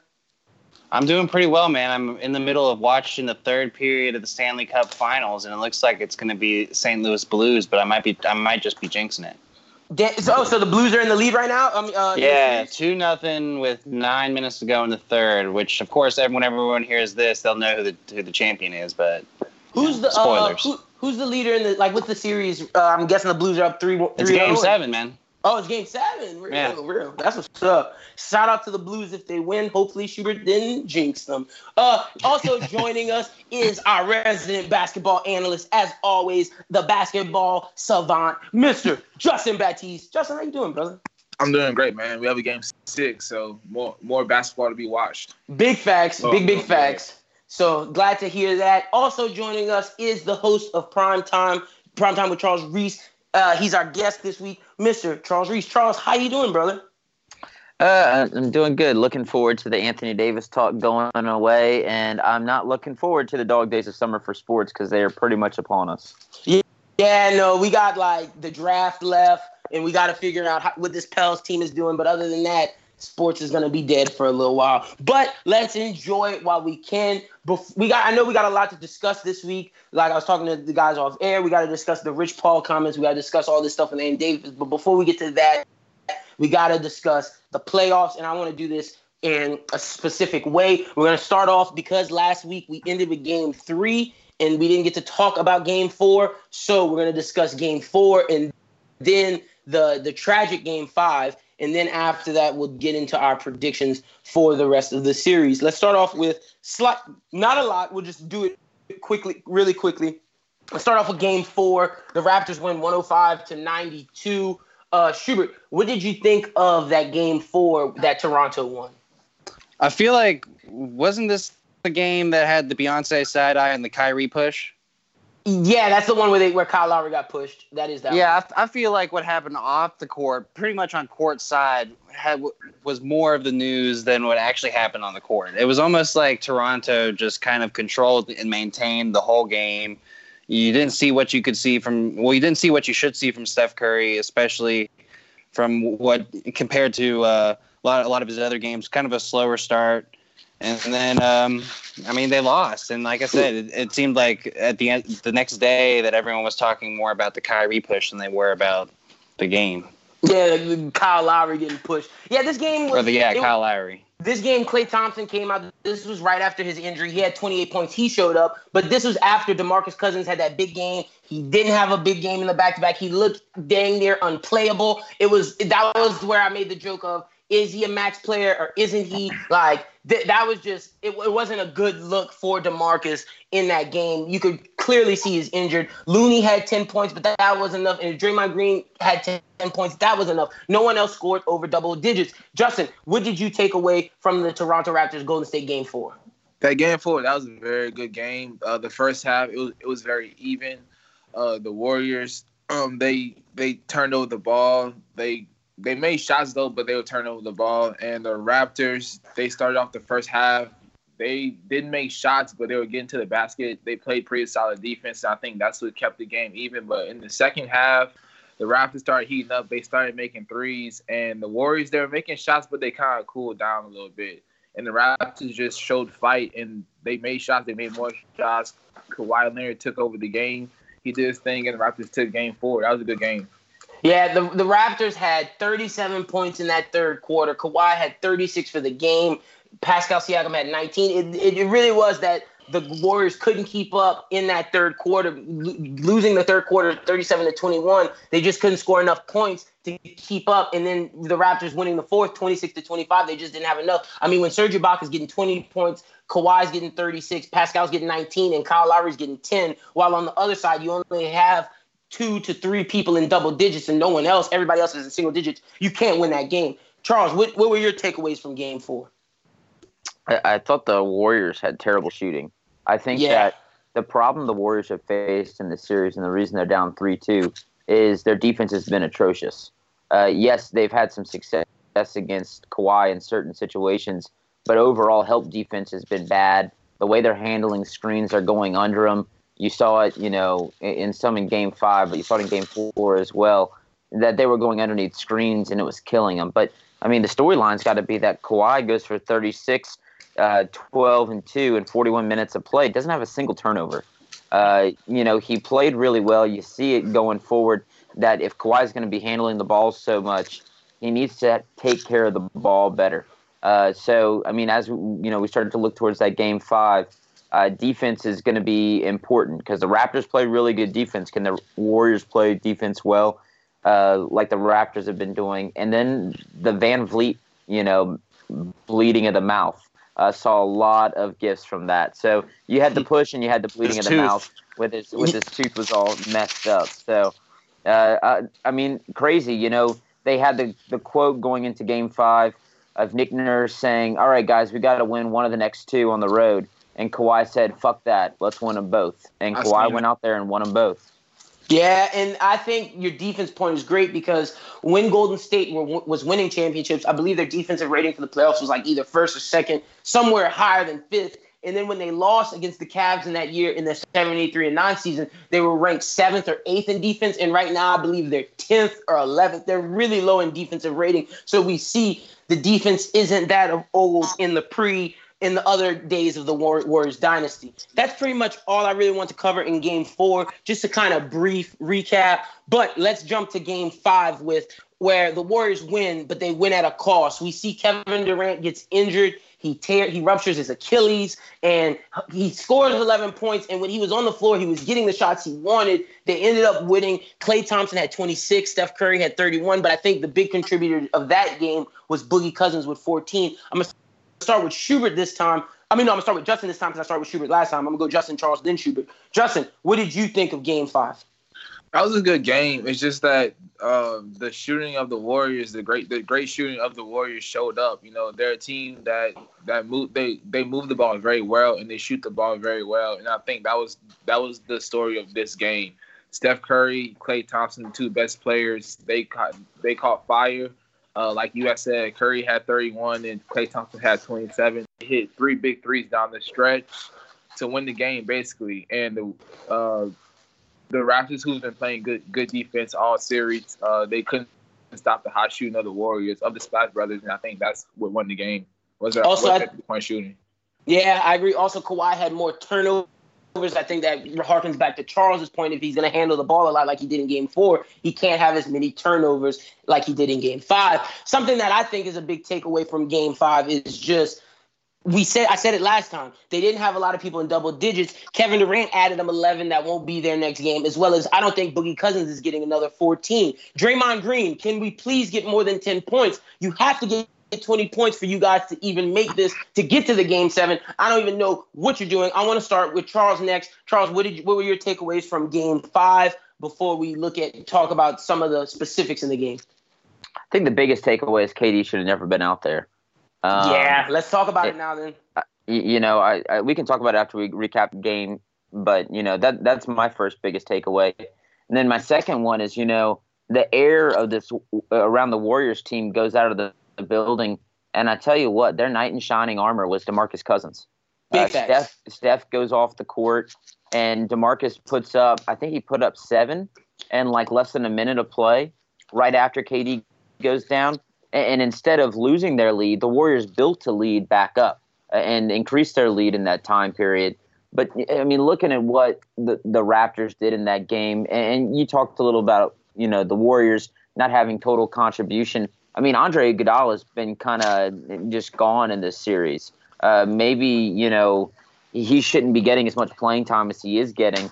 Guy only put up five points in 30 minutes of play, and you got they have to look for other contributions from around the team. I mean, you talked about Boogie putting up 14. Hard to see him doing that again. And Quinn Cook only got three. Uh, Livingston had zero points. So you know the Warriors, in a way, to me, they're lucky to win that game. You know, I, I think the Raptors should have won that game at the end of the day. Uh, Kawhi probably should have. Kawhi probably should have never given the ball up at the end. You know, Yeah. and to be honest, we talk about defense. The last four possessions for the uh, the Warriors, where they went and uh, went on a 10-0 run, I think. Uh, the Raptors' defense was atrocious. Uh, they weren't following Steph and Klay. They were going underneath screens, and they were leaving guys wide open for three attempts. And at the end of the day, that's why the Raptors ended up losing. You look at that turnovers and defense. I mean, look, they put up the points they needed to. Yeah, Kawhi didn't take over, but Raptors should have won this game if they would have played consistent defense throughout the game. I have No, a question. I- I, have a, I have a question right quick. So what? Wait. So uh, what do y'all think about the about the timeout? About Nick Nurse call, calling the timeout at the Wait, just, at Justin, the- real quick, we're gonna answer that question. Let me get to Schubert's recap real quick, and then we're gonna open it up to talk more about Game Five. Gonna, I'll gonna I'll, get- I'll address Justin's question in that. You Go ahead, because I Schubert. think because you know you guys kind of touched on all those statistical things. There really isn't anything that I can nitpick any farther with that. But you know, looking at the end of the game, it really is kind of uh, Raptors lost instead of Warriors won. I mean, the Raptors end up coming back and getting that lead. You get up by what was it six, and that's when they called the timeout. You know, a lot of people are going to push back on that decision, but if you were to look at the Raptors players at the moment, they were pretty winded, especially Kawhi. A lot of them needed that rest. Um, you know, stadium momentum's nice, but it, it's not everything. Um, and they had every opportunity at the end of the game to win it. They just could not find the right shot, and that Kyle Lowry shot in the corner was terrible. yeah, n- he he straight hit the. It was blocked. back. It was Did the- blocked. You think But it I was mean, tip? it wasn't it wasn't a good It was percentage blocked. shot. It doesn't matter. It was blocked. It was a wide open shot. Draymond had a nice close and got. It wasn't a wide open shot if he got blocked. I, I, it was. He was he open when he took the shot. Draymond just closed really well and got a couple of fingers on it. So it's right, yeah. Okay then. Well, well, yeah, okay, whatever. Well, I want I want to get into Sure. this. The Raptors, I think, I just think in that last possession, Kawhi Leonard is double teamed. I, I, to me personally, I think he made the right decision because I don't know if I don't know if he would have should have taken that shot. And we always get on. Le, we always make LeBron with the best play. People always defend it. I'm one of those people that are against it. But in this situation, I actually defend Kawhi because that was a very hard double team. I just think Lowry maybe could have dribble in something, but I don't know how much. I, I don't. I'm trying to remember how much time was It, left. it, but I want it, it, it was. It's not anything to do with that. I mean, maybe you should have had something better drawn up and had a better idea of what Kawhi did. Maybe it was drawn up the right way, and Draymond just got a great block. But I mean, they had their shot. I, No, they I, I actually, you, you talk about timeouts. That's where a timeout should have been taken. Pro- The- yeah, There was no timeout taken to that final possession. You know, if I'm Nick Nurse, I, I take one thing back. That's what I take back. It's that you know you, you just had Kawhi ISO, and of course a double team is going to come. And if you had a play drawn up, you probably could have either gotten the ball in Kawhi's hands where he wanted it, and or you could have been ready for the double team. And them not calling a timeout there is just a fatal mistake on coaching. yeah. Do you That think they had a true. timeout left? I don't remember. I think they did because I remember I remember think they did. That, I remember that being a discussion on, in the media the next day. Yeah. That that is definitely a fatal flaw of him. It's just in that last seconds, man. You, I agree with you, Charles. You got to you it, in most basketball games. I remember you get you draw up that last play for your for your star. There's no reason why Kyle Lowry should be taking that shot. There's other people. I think I, I'd much rather Danny Green taking that shot before Kyle Lowry. I like you just you have to draw up something in that moment. I want us Right. now open it up to discuss the Kevin Durant injury. What do we think about it before we get more into the game? I want to get this over with. How do we feel? I'll start off. I, I, I'm, I kind of echo some of what Charles said. He shouldn't have been out there in the first place. I understand athletes wanting and their desire to be out there if they're winning and, and they and they want to just get out there. But I feel like there's someone in either in that medical staff, the GM, or more so for me, Steve Kerr, the coach, that should have just been nah, bro, we ain't playing you. Like it's more than that. You're injured. Like we, we got to think about your future more more so than just winning this one game. And another thing that hurt me was the fact is it's the first 14 minutes of the game, and Kevin Durant hasn't come out. Boogie Cousins, Joel Embiid, other people who've been injured and on minutes restrictions with lesser injuries than what he has have, have come out in didn't doesn't don't play 14 minutes straight. They come out, they get a breather, and I thought that was already fishy when we see Kevin Durant just not going out and getting a breather and just still playing. Yes, he shot his shots well and he made shots, but you could see when he was going to do some of his moves with that required him to jump. For example, when he was in the lane, I, I go back to when he did a crossover in the lane and did a push off off of his back foot trying to shoot a floater, straight air ball. He couldn't get any elevation on his on his on his jumper. That's why it was like that. And I want to go to you, Charles, first, since we went with everybody else. How do you feel about the how do you feel about the Kevin Durant injury? Just give me your takes on just do you feel it was more mismanagement on his part, mismanagement on the team? Where do you place the blame in this in this situation? Uh, 100% on the team. Um, I, I, think there was an issue with the injury diagnosis. Um, sitting and watching when his injury first occurred, sitting next to an orthopedic surgeon, he thought it was a torn Achilles from you know from the beginning uh, when he injured it against Houston. And when they came out with the calf strain, it's like, yeah, it, I forgot the exact term, but it involves the Achilles. And, and an injury like that, that's something that, you know, yes, he was rehabbing twice a day. And, you know, Steve cursed said after the game that medical staff told him he couldn't injure it worse. But I, I mean, for a guy, and, and, this this is selfish on his point. to Look at it this way, but guy going into free agency shouldn't have been out there. And, and you see what the Warriors did. There were these articles about how Boogie's playing with a torn quad. Kevin Looney's coming back, and it's like, where's Kevin Durant? You know, they're down three one. They need KD because they can't. You know, they're not the same team without him. And so I feel at the end of the day, and you know, he was pressured, and um, it's just crazy that Kevin Durant's not going to be there next year for the whole season. Uh, you know, yes, some people make crazy recoveries, but it's it's a 365 day recovery plus you know, and then some. And you're not just going to come in in the finals to play your final, you know, series. So it, it it impacts the entire NBA. It impacts free agency. It impacts the West on who's going to come out because even if Kevin Durant stays with Golden State, signs his player option, I, I don't think the Warriors are going to win the West next year without Kevin. Yeah, no, I agree. I think there's a king of the hill. Uh, there, the king of the hill, the kingmakers of the West. It, there's a vacancy right now, and when we get to talking about the Pelicans and talking about free agency, I, there's a specific point that I want to address about that because with Kevin Durant not being as the hottest commodity in free agency anymore, there's someone who moves up and takes that spot. But I definitely agree with you.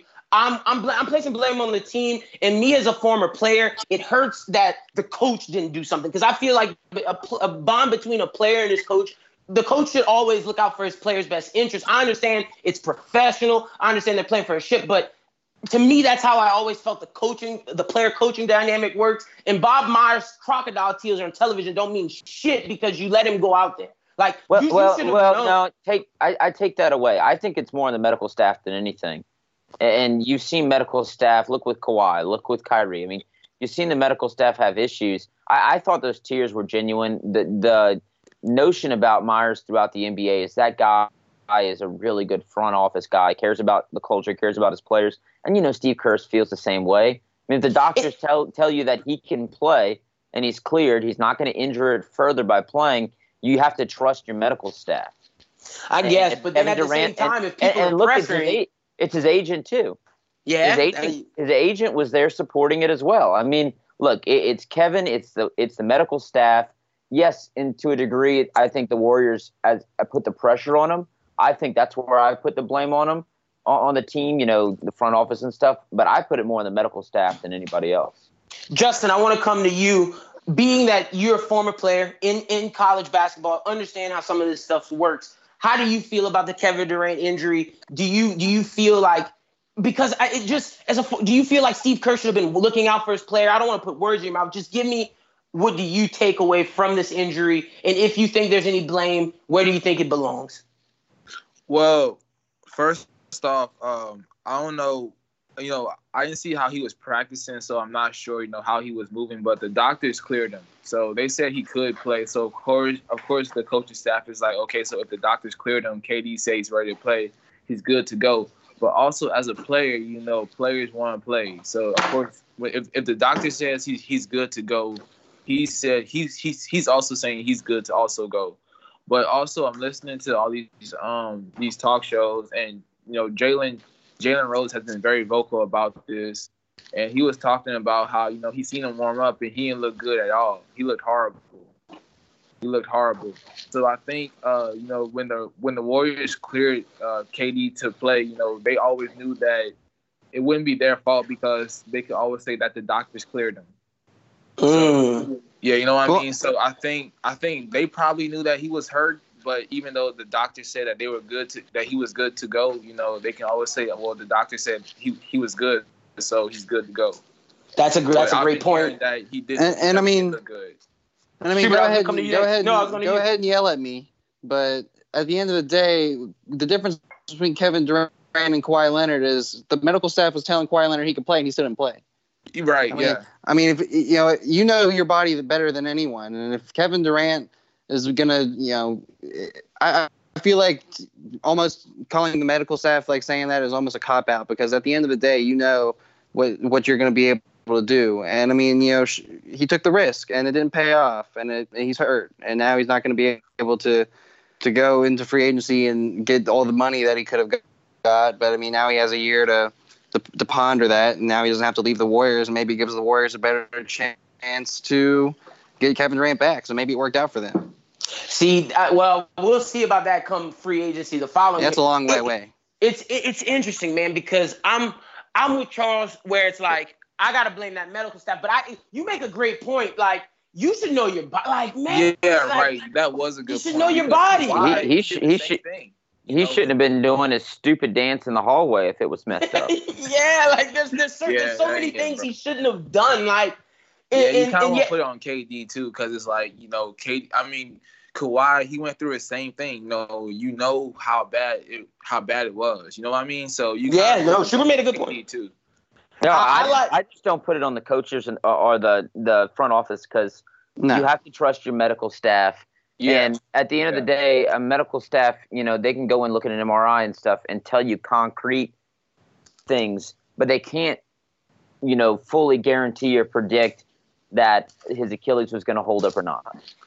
And, my, and the crazier thing is the fact that they said it's got it, it can't get any worse. Like, wait, what? it, can, it can definitely we see it got worse tonight. Like, and oh man, I just I felt so bad for him. And she's right. Like, like I, I think Shuby made a great point. And I like Charles's point about how the agent, like. His agent should have said, you know, like, come on, dog, like that's your job. Like, you, you're trying to get this man as much money as you can. Like, what are you doing? You talk about you feeling bad though, and I think Justin brought up Jalen Rose. Uh, let's bring up Jalen Rose and what he said about people saying they feel bad for Kevin Durant because before the injury, no one gave a damn about how Kevin Durant felt because we all thought he was a giant snake. Oh So- wait, no, I wait. Time out. Lyndon did not. I, I can feel bad for KD because like I I wasn't the people who was one of those people that's like, oh, he joined the Warriors. I was actually one of those people that defends him. So I can I can feel bad for KD. But I get what you're saying. All these all these fakers that are out here saying that they feel bad for him, but the ones that are tweeting snake emojis out here. Yeah, no, I can't say I feel bad for him because I think he's a snake. Yeah, same. No, see, but Justin, me and you can. We have to. I feel bad for that man. That shit sucks. I, I When mean, that, that's Justin, tough Justin, injury. Justin only uh, Justin only feels bad because his boy Steph Curry's not going to win a ring now. Oh, Yeah, well- well- Okay, Uh, well, okay, nah, we'll- we'll- Great trans. Wait, wait. Pause. Great transition. That's pretty much all that was really okay. needed to needed to really talk about Game Five because it, it's it's pretty much the Kevin Durant injury and then Boogie stepping up that got the Warriors that win. And let's get to Game Six, which happens tomorrow. I'm gonna start off with Justin. Tonight. No, I'm gonna start with. I'm gonna start with Shuby. Oh yeah, tonight when Yeah, you guys tonight. hear this. Tonight when you guys hear this. Uh, Shuby, what is your predictions for Game Six? Do you feel that Toronto closes it at home? Do you feel that the Warriors come out? And and okay, and if you're gonna pick the Warriors, what do you think the Warriors need to do to win that game? Uh, well, you know, I- I have a really strong feeling that Toronto is just going to end up pulling this out um, at, on Game Six. But if it does go to Game Seven, I give it to the Warriors. I don't think Toronto's winning at home. I, I think that I don't know what's what's their deal because it's not like they don't have the fan support behind. But it's the same thing with the Warriors too. I mean, you're going into Oracle. It's the last time you're going to play at Oracle Arena in the finals and you're not going to get a single win, like that's that's that's that's tough. But I mean, you know, taking home field advantage, home court advantage out of it, uh, uh, you know, I feel like the Raptors are just kind of waiting for the moment to strike. Uh, they're just waiting for that opportunity to to get some giant run that gets them the lead, and they just never let go of it. But you know, the Warriors are the Warriors, so it's really hard to bet against them. Steph Steph could come up and come up and do a forty another forty seven point game. Uh, Klay Thompson is always a threat. Uh, I, I think their depth is what really hurts them because we did mention that Quinn Cook didn't get as many points. Uh, Cousins can't always do what Cousins did in that game, and Kevon Looney, he's hurt. Yeah. I mean, a lot of people don't talk about that because it's not an injury that's going to keep him out of the game, but he's hurting, and so he's not going to be able to to get to you know bang around the boards and get those rebounds because I mean he's got all that pain in his chest that he's not going to want to to make contact. No, I agree with you, Justin. Give me your breakdown for the game. Uh, what do you think? What are you expecting? Are you are you side more for the Raptors, the Warriors, and whichever team you side more for? Tell me what do you think they have to do to, to close out the game? I think that the Warriors are going to take game game six because. Ooh. Oh yeah, yeah, definitely. They're definitely taking game Oh, six definitely. Hey, Because- get injured further. because first off, they're at home. That's first. First off. Uh, second off, It hasn't yeah, Stephen Done well for him so far. Oh yeah, but that was in the past. This is now. Game six. No, they had the the, the the the Raptors had their chance. They blew it. You know, it's, it's game six. It's at home in Oracle. Uh, the Warriors still have one of, one of the greatest players of all time, three-time champion, two-time MVP, Stephen Curry. They have him. So I'm I'm going with Stephen Curry and the Warriors for game six. One hundred Just percent. I'm not gonna. MVP. I'm not gonna hate on that take, and I'm gonna give a take after I go to Charles about how I feel each team needs to do to win the game and, and what's gonna happen. But I'm gonna go to Charles next before I respond to any of you guys. Charles, who do you feel wins, and give me your reasons why. I look back at game five and I think to myself, man, you know, I made the point about that timeout the last possession. I think if that series, the Raptors are down, down in the series, it's 2 2, it's 3 3. I think a timeout gets called because he had the 3 1 lead. I think Nurse was, you know, just kind of letting them play.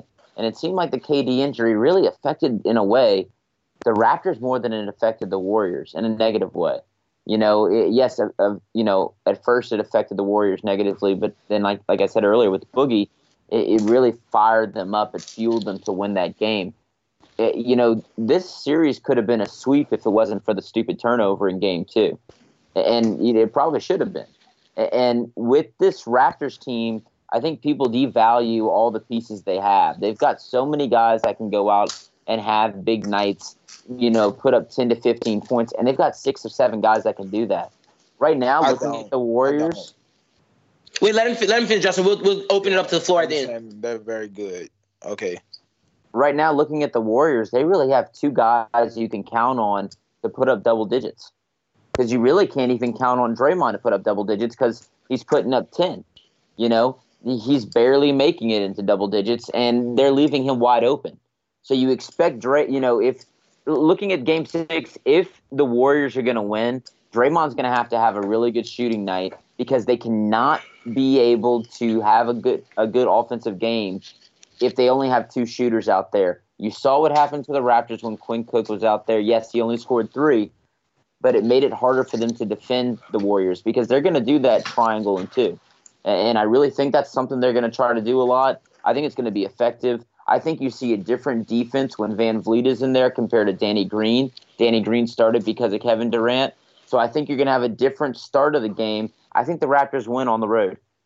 One hundred percent. I look for Game Six. I, I I think I'm gonna talk about from Toronto's perspective in the Warriors. I think Kawhi Leonard has to come out and be Kawhi Leonard. He can't come out and get. He can't come out and be slow, have a lot of turnovers like he did in Game Five. He has to come out and be Kawhi Leonard. Also, they need Kyle Lowry and someone else, someone else to step up and big and have either one of either Kyle Lowry and one other person have, has to have 20 points or around the 15 points, 15 to 20 points. They need a second person to get that, whether that's Kyle Lowry, Pascal Siakam or Fred VanVleet. Then they need a third person to have between the 15 and 10 point range. And I think if they do that with everybody else filling out, I think Toronto will close this and win this game because they play great defense. They have a, a mega star, one of the and arguably the best player in the series now that Kevin Durant's done for with Kawhi Leonard. Can he be that closer and finish it out? I got on James Harden's ass. I got on his ass when he did not close that game against when KD went down the first time. And you got to understand that I'm going to get on Kawhi's ass for not finishing out that game against the Warriors. Yes, he hit three back-to-back shots in a row, get him to close, and, and it's a little more acceptable than James Harden because James Harden went uh, was a no-show in that fourth quarter when Kevin Durant went down. And I got to give Kawhi's props for getting it close, and he's hitting those three back-to-back shots. He got him in the point. He just couldn't take the shot because it was double team. Now for the Warriors, for the Warriors to win, I kind of agree with with Charles. Uh, Draymond Green. Bro, I've been asking for it for two weeks straight. Draymond Green, you have to get over 15 points. You have to, you have to, you have to. And on top of that, you have to get your assists to get the Iguodala's, the easy layups, to get the Shaun Livingston, the easy layups, to get the the Quinn Cooks, the wide open threes. Not only do you have to get 20 points, but you have to get between eight and 10 assists along with your rebounds. You have to do a better blockout thing because something that people don't talk about is the Warriors are getting killed on the offensive glass, and they can't allow the Raptors to get as many second chance shots as they've been getting in the past because if they do, they will lose and they will not be the champions of the league. They have to get more effort from, and like Schubert said, it's going to suck because Kevon Looney's injured, and that's why he can't bang as much. That's why you see him get three rebounds. They're gonna have to get a better effort from DeMarcus Cousins, Andrew Bogut, and Jordan Bell. If Jordan Bell's not gonna give you any production, don't play him those four minutes. Get him the hell out of that game. They need other people to step up and block out and and re- and get offensive rebound and stop preventing second chance opportunities. As, as well as we know what Steph and Klay are gonna give you. Draymond Green, I've said this from Shaun Livingston, Quinn Cook, Andre Iguodala. One of you three guys has to get 10 points plus. And I really want to say one of you guys have to get 15 points plus, but if Steph can get 20 plus, 25 plus, like between the 28 and 30 range, if Klay can get between the 25 and 30 range, and Draymond gets between 17 and 20, and one of you guys gets 15, that's enough, I believe, for the Warriors to win. But like Charles said, they're going to be playing that triangle in two. They're going to be forcing Steph and Klay to shoot. You need someone else to step up and be an offensive threat because if not, you guys will not win and will not be champions. I want to go with Schubert first. Schubert, give me your pick for who wins game six. Raptors. Justin, give me your pick for who wins game six. Warriors. Charles, give me your pick for who wins game six. The Pelicans. Just the Raptors. Oh man. But they oh, did win. Gosh, do I go with the Raptors or the Warriors? Yo, it's been so tough. Oh, all right, all right, all right. Look, my heart is going for the Warriors, but my head, I can't see the Raptors losing. I'm picking the Toronto Raptors to win Game Yes. Six. It is Yes. Justin by himself with the Warriors. Now that's pretty much Can't it. wait to be right. Assuming there's a Game Seven with Sunday, uh, let let let's discuss it just just in case because there won't be a pod by then. Uh, we could do an emergency pod. Either way, we'll, we'll we'll give you guys something if there is a game seven. But looking ahead, that's back into that's back in Toronto. If there's a game seven, can Toronto close? I just want I just wanted brief thoughts. We're not gonna spend a lot of time on this because this is speculation. But if it goes to a game seven, do the Warriors take the momentum and win that game? I'm going to start with Charles. Just brief, brief, brief. What are your thoughts on that? And we're going to go down the line. If it's a game seven, do the Raptors win or do you feel momentum has shifted for the Warriors' favor? Kawhi Leonard at one point was asked, "Who is Kawhi Leonard?" and he replied with, "Kawhi Leonard." Kawhi Leonard's going to be Kawhi Leonard in Game Seven, and he's a freaking machine. That dude is going to go off. Whether if you know if they don't win Game Six, there's no way in hell I see them losing Game Seven unless an injury occurs. 100%. Schubert, do you feel if there's a game seven, who you rocking with? Brief thoughts on why. Uh, I said it a little a little bit earlier in the podcast that uh if the Raptors lost Game Six, I think they'd lose Game Seven. 100%. Um, it's one. It's a it's a momentum thing. It's a Steph Curry thing. You know, if Steph Curry's come out here and playing unbelievably, uh, I have a feeling that he's going to close that out. Um, uh, but you know, I, I I still have a feeling that the Raptors are going to take care of business. So hopefully, it won't have to come to that. Justin, same question for you. If it's a game seven, I know you picked the Warriors in game six, so I'm assuming if there is a game seven, which you believe there will be, you're rocking with the Warriors for that. I think the Warriors uh take game seven and they win by five points. One overtime in the fourth Okay. quarter. Okay, Five okay. That's a hot take. I'm gonna say this. I think if there is a game seven, I do. I, I am rocking with the Warriors because I feel like at that point the Raptors you did not close. And as much as I love Kawhi Leonard and I feel like he's a dog, I feel like he gets it done in Game Six. But if you give Steph Curry the opportunity to see blood in the water, and more so Klay Thompson, let's not forget Game Six Klay. Let's not forget the the the the monster and the and the assassin that Klay Thompson is. If Klay Thompson Thompson gets that chance to where you you give him any bit of light, like you did, like OKC did in 2016, he's gonna tear you up. And I'm with you. Momentum. If you give him that momentum, they're gonna kill you. So that's pretty much all we wanted to discuss for the playoffs. We got you. Uh, we gave you our thoughts on Game Four, Game Five. We talked about the Kevin Durant injury. We gave you our predictions for Game Six and the rest of the series. Let's discuss now the uh, free agency. Let's discuss Anthony Davis and the Pels because there's new information, and we can tie in how how KD feels in that free agency. Before I get to before we get to any of this,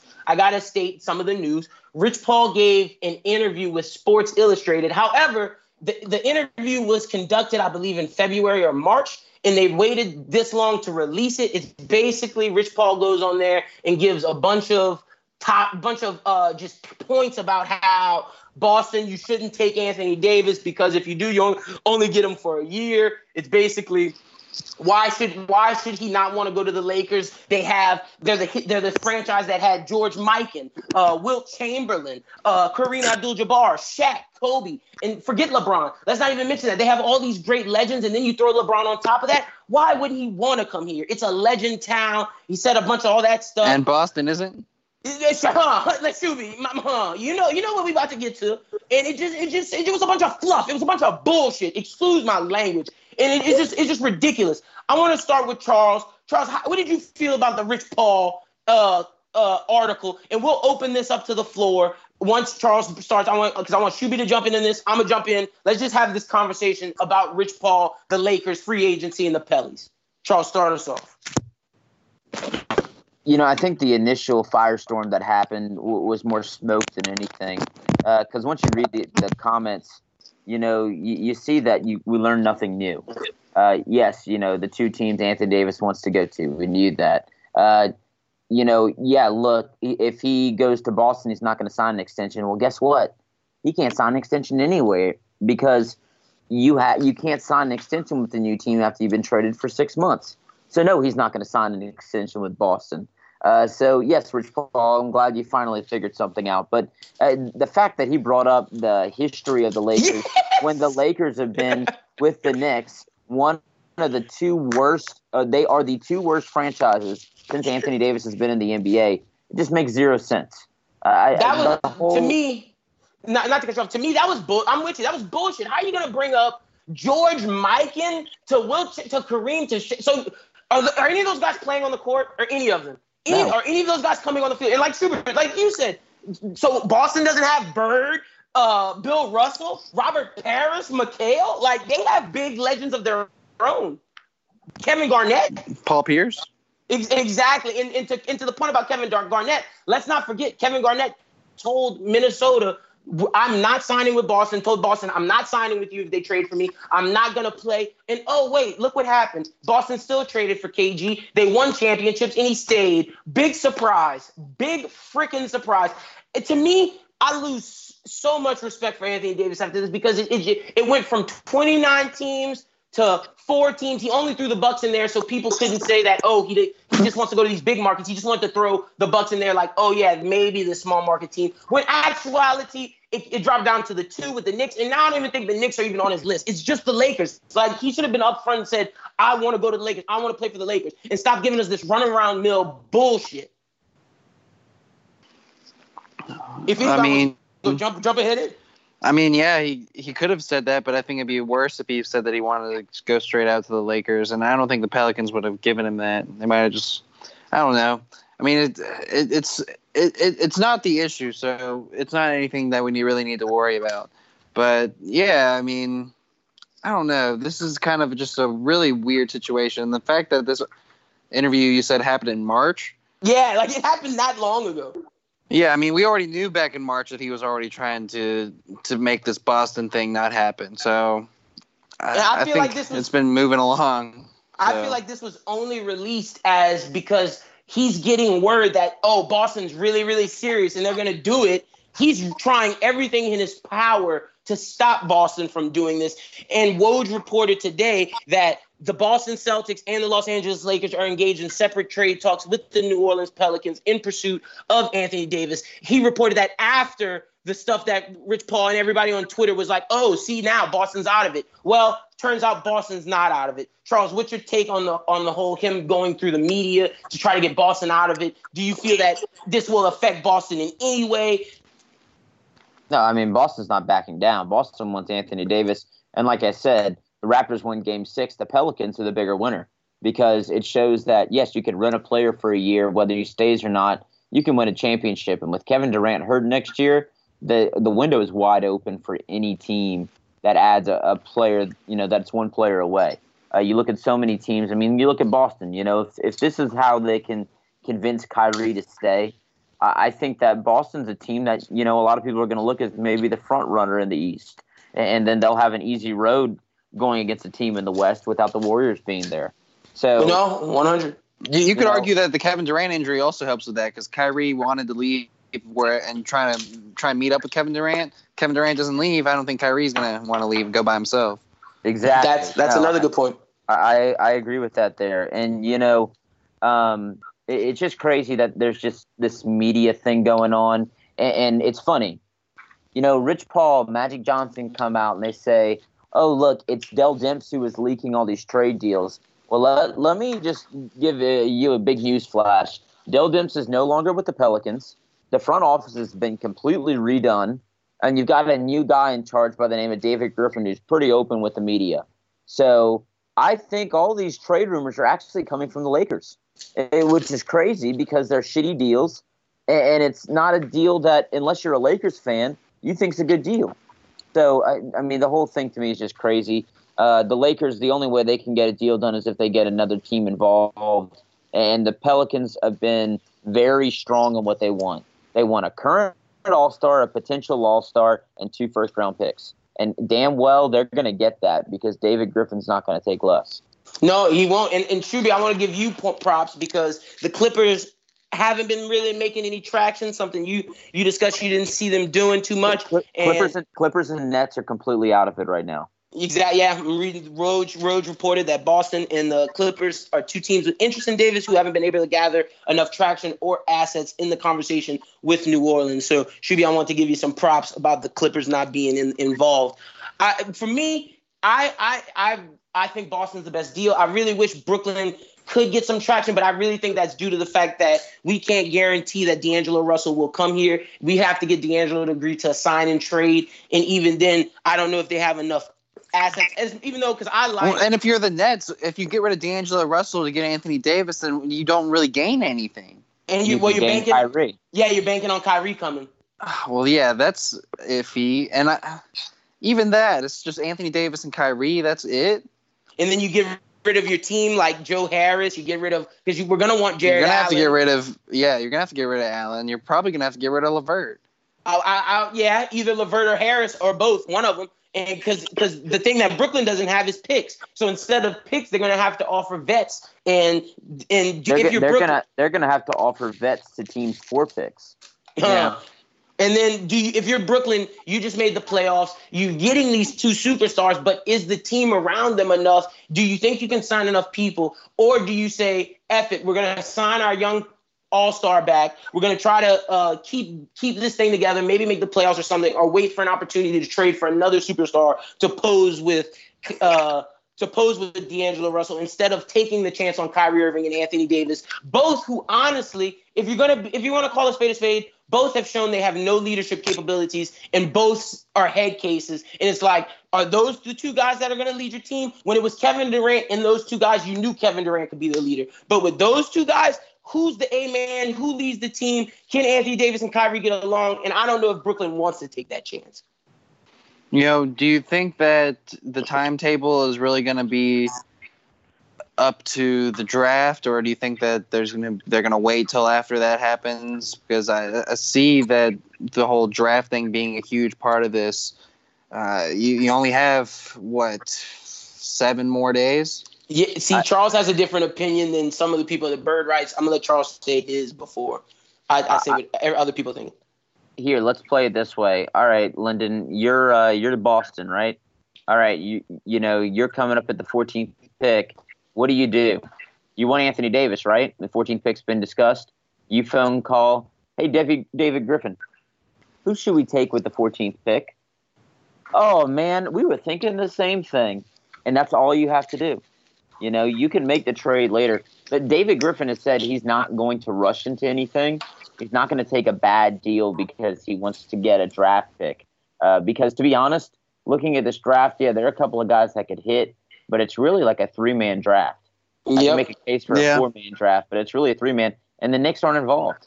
So it it you know I don't think the draft is as important as it would be uh, if maybe the Knicks were involved. But since they aren't, you know, I I I could see this I could see this happening tonight, but I could also see this happening in three weeks.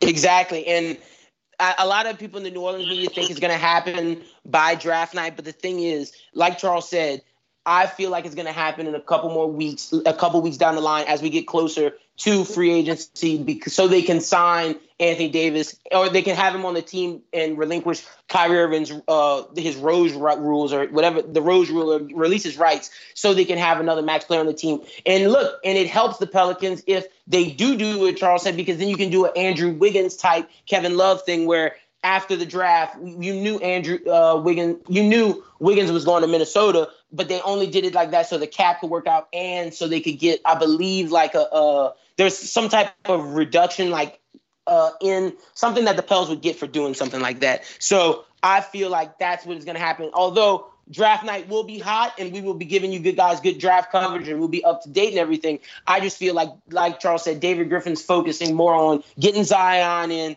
getting that draft stuff together, and then we'll deal with Anthony Davis once we have Zion in the building. But I do not think this trade goes past the summer. Like I feel like Anthony Davis will be out of this team come August. Yeah, I, I agree with that. I think that they're not going to wait too long, but like what you guys are saying, I don't think it's going to be something that happens within the week. Uh, what Yeah. Charles said kind of makes a good point. Um, if you can draft someone that the Pelicans would be interested in, it's just another asset. Maybe something that you could save if you're the if you're the Celtics to try and not have to give away too much, depending I mean, on you, the pick you make. You also have to get if you make the trade with the Celtics and you want Jaylen Brown, you got to get him under contract as well. Yeah, So uh, that that also puts something into it, and you're not going to do that until the uh, league year starts. So I think the league year starting could be maybe the deadline, but uh, or when you see an actual trade happen. But guys, don't be surprised if in the middle of the night there's a Woj bomb. Could be. Huh? You're absolutely right. That could happen. And That's also what another that's, that's what that's what the noise is. There's Oh. real noise on the Pelican side that a Woj bomb could be coming tonight. also if if they do trade with Boston, you can always get the unofficial trade. You, you know what I mean, Charles? You can always get the unofficial thing, Yep. and then once and once the uh, free agency starts, and you can relinquish the Rose rule, the Rose rights to Kyrie Irving, then the trade becomes official to where you can get Anthony Davis on the books. It, it, you, we could get notice that the trade is going down unofficially, and then boom, come come that free agency period, the trade happens just so David Griffin can get all the noise from the Lakers stop stopping. We know who's coming. You can get Zion excited for Tatum. You can get everything out the way, and Danny Ainge can start his process in courting Anthony Davis. But that's pretty much all we really have to cover this week, all the time we have this week. I'm going to start off with Charles being our guest. Charles, tell the people they can find you on social media. Well, make sure you follow the Primetime Pack podcast at primetime underscore pod. I had a great interview with uh, Brian Bienemy. Lyndon came on as well. We talked uh, some Saints minicamp, talked about Anthony Davis, and uh, look, we're going to be looking to do some interviews as we do get into the dog days of summer. Uh, SEC Media Days is like three weeks away. Uh, we will be covering the draft. We'll be at the draft party, so come by, tell us hello, and we'll be looking to get some sound from the draft party as well, uh, which will be happening a week from tonight at Manning's. I think you have to be a season ticket holder, but you do have to get uh, you do have to purchase tickets for it. But exciting time in New Orleans, exciting time in Louisiana as baseball also wrapped up, and we're looking forward to uh, SEC Media Days, training camp starting up, and, and look, football will be here before you know it. Justin, tell the people where they can find you on social media, my brother. Everyone can find me on. Uh, well, first off, my ad name is Justin Baptiste twenty two. You guys can find me on Twitter, um, Instagram, Snapchat, uh, Facebook, LinkedIn, and you guys can also follow, well, subscribe, and read my basketball blogs at tradesandlays.com. Read Be sure to be sure to check out his basketball blog as he writes great articles after the game happens. And as we're getting close to the draft, Justin's gonna have to have some draft coverage, I suspect, and getting you guys ready for the offseason. Be sure to check out his blog. Shuby, tell the people whether they can find you at on social media. Hey, Schubert14 on Twitter and Instagram. Be sure to tune in to Bros Who Binge this week. Men in Black International comes out, so we'll be reviewing that.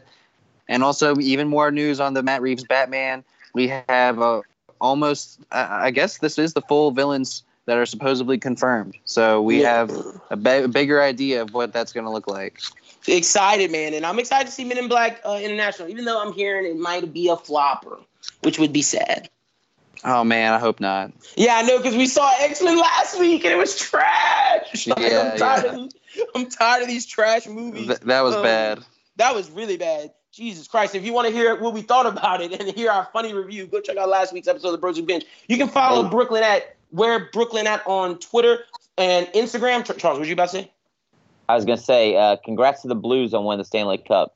Yeah. Oh, they won. Oh, nice, nice, nice. Shout out to the Blues. Yeah, follow Brooklyn and where Brooklyn at on Twitter and Instagram. Follow Bros Who Think at Bros Who Think on Twitter. You can follow me at Lynn BWT on Twitter or at Lynn Lyndon Burton II on Instagram. Be sure to check out, like Charles said, the most recent episode of Primetime. Check out the most recent episode of Anime Talk. We re- uh, we reviewed Sam the latest chapter of Samurai 8, chapter 5, as well as the latest episode of Demon Slayer. Gabe talked about the Tsunami lineup, talked about that trash trash ass game Dragon Ball Z Kakarot that's coming out, as well as discuss why Bandai is a horrible company for anime games and what they need to do to step it up because it's embarrassing. And uh, among a lot of other things. Be sure to check that out. And as well on Friday, be sure to check out the Bros Who Binge because me and Shubi are going to have a great conversation. But other than that, you guys have a great weekend. We truly, truly appreciate it. 99 episodes. We wouldn't be here without you guys, the fans. Thank you, thank you, thank you. We truly, truly appreciate it from the bottom of our hearts. If you only listen once or you listen every week, it doesn't matter. Either way, we love you guys and we truly, truly appreciate it from the bottom of our hearts. Be sure to rate, review, and subscribe, whether it's on Spotify, Apple, Google Play, Stitcher, SoundCloud, wherever you listen to podcasts, be sure to rate, review, and subscribe. Merch coming soon. We're excited for that. And the 100th is next week. We got a lot, lot to look forward to. But for Charles, for Justin, for Schubert, for Brooklyn. My name is Lyndon. You guys have a great week. We will talk to you next week for the 100th. It's going to be a good one. I'm super, super excited. Have a good weekend. Be safe, and we will talk to you next Thursday. Peace. Yeah, do anything necessary. For you, I'm so down that it scares me. Tell them back, back, don't come near you, girl. And when I go down, I'ma feel you up. Your body saying, take control your eyes are staring deep inside my soul. And baby, you know.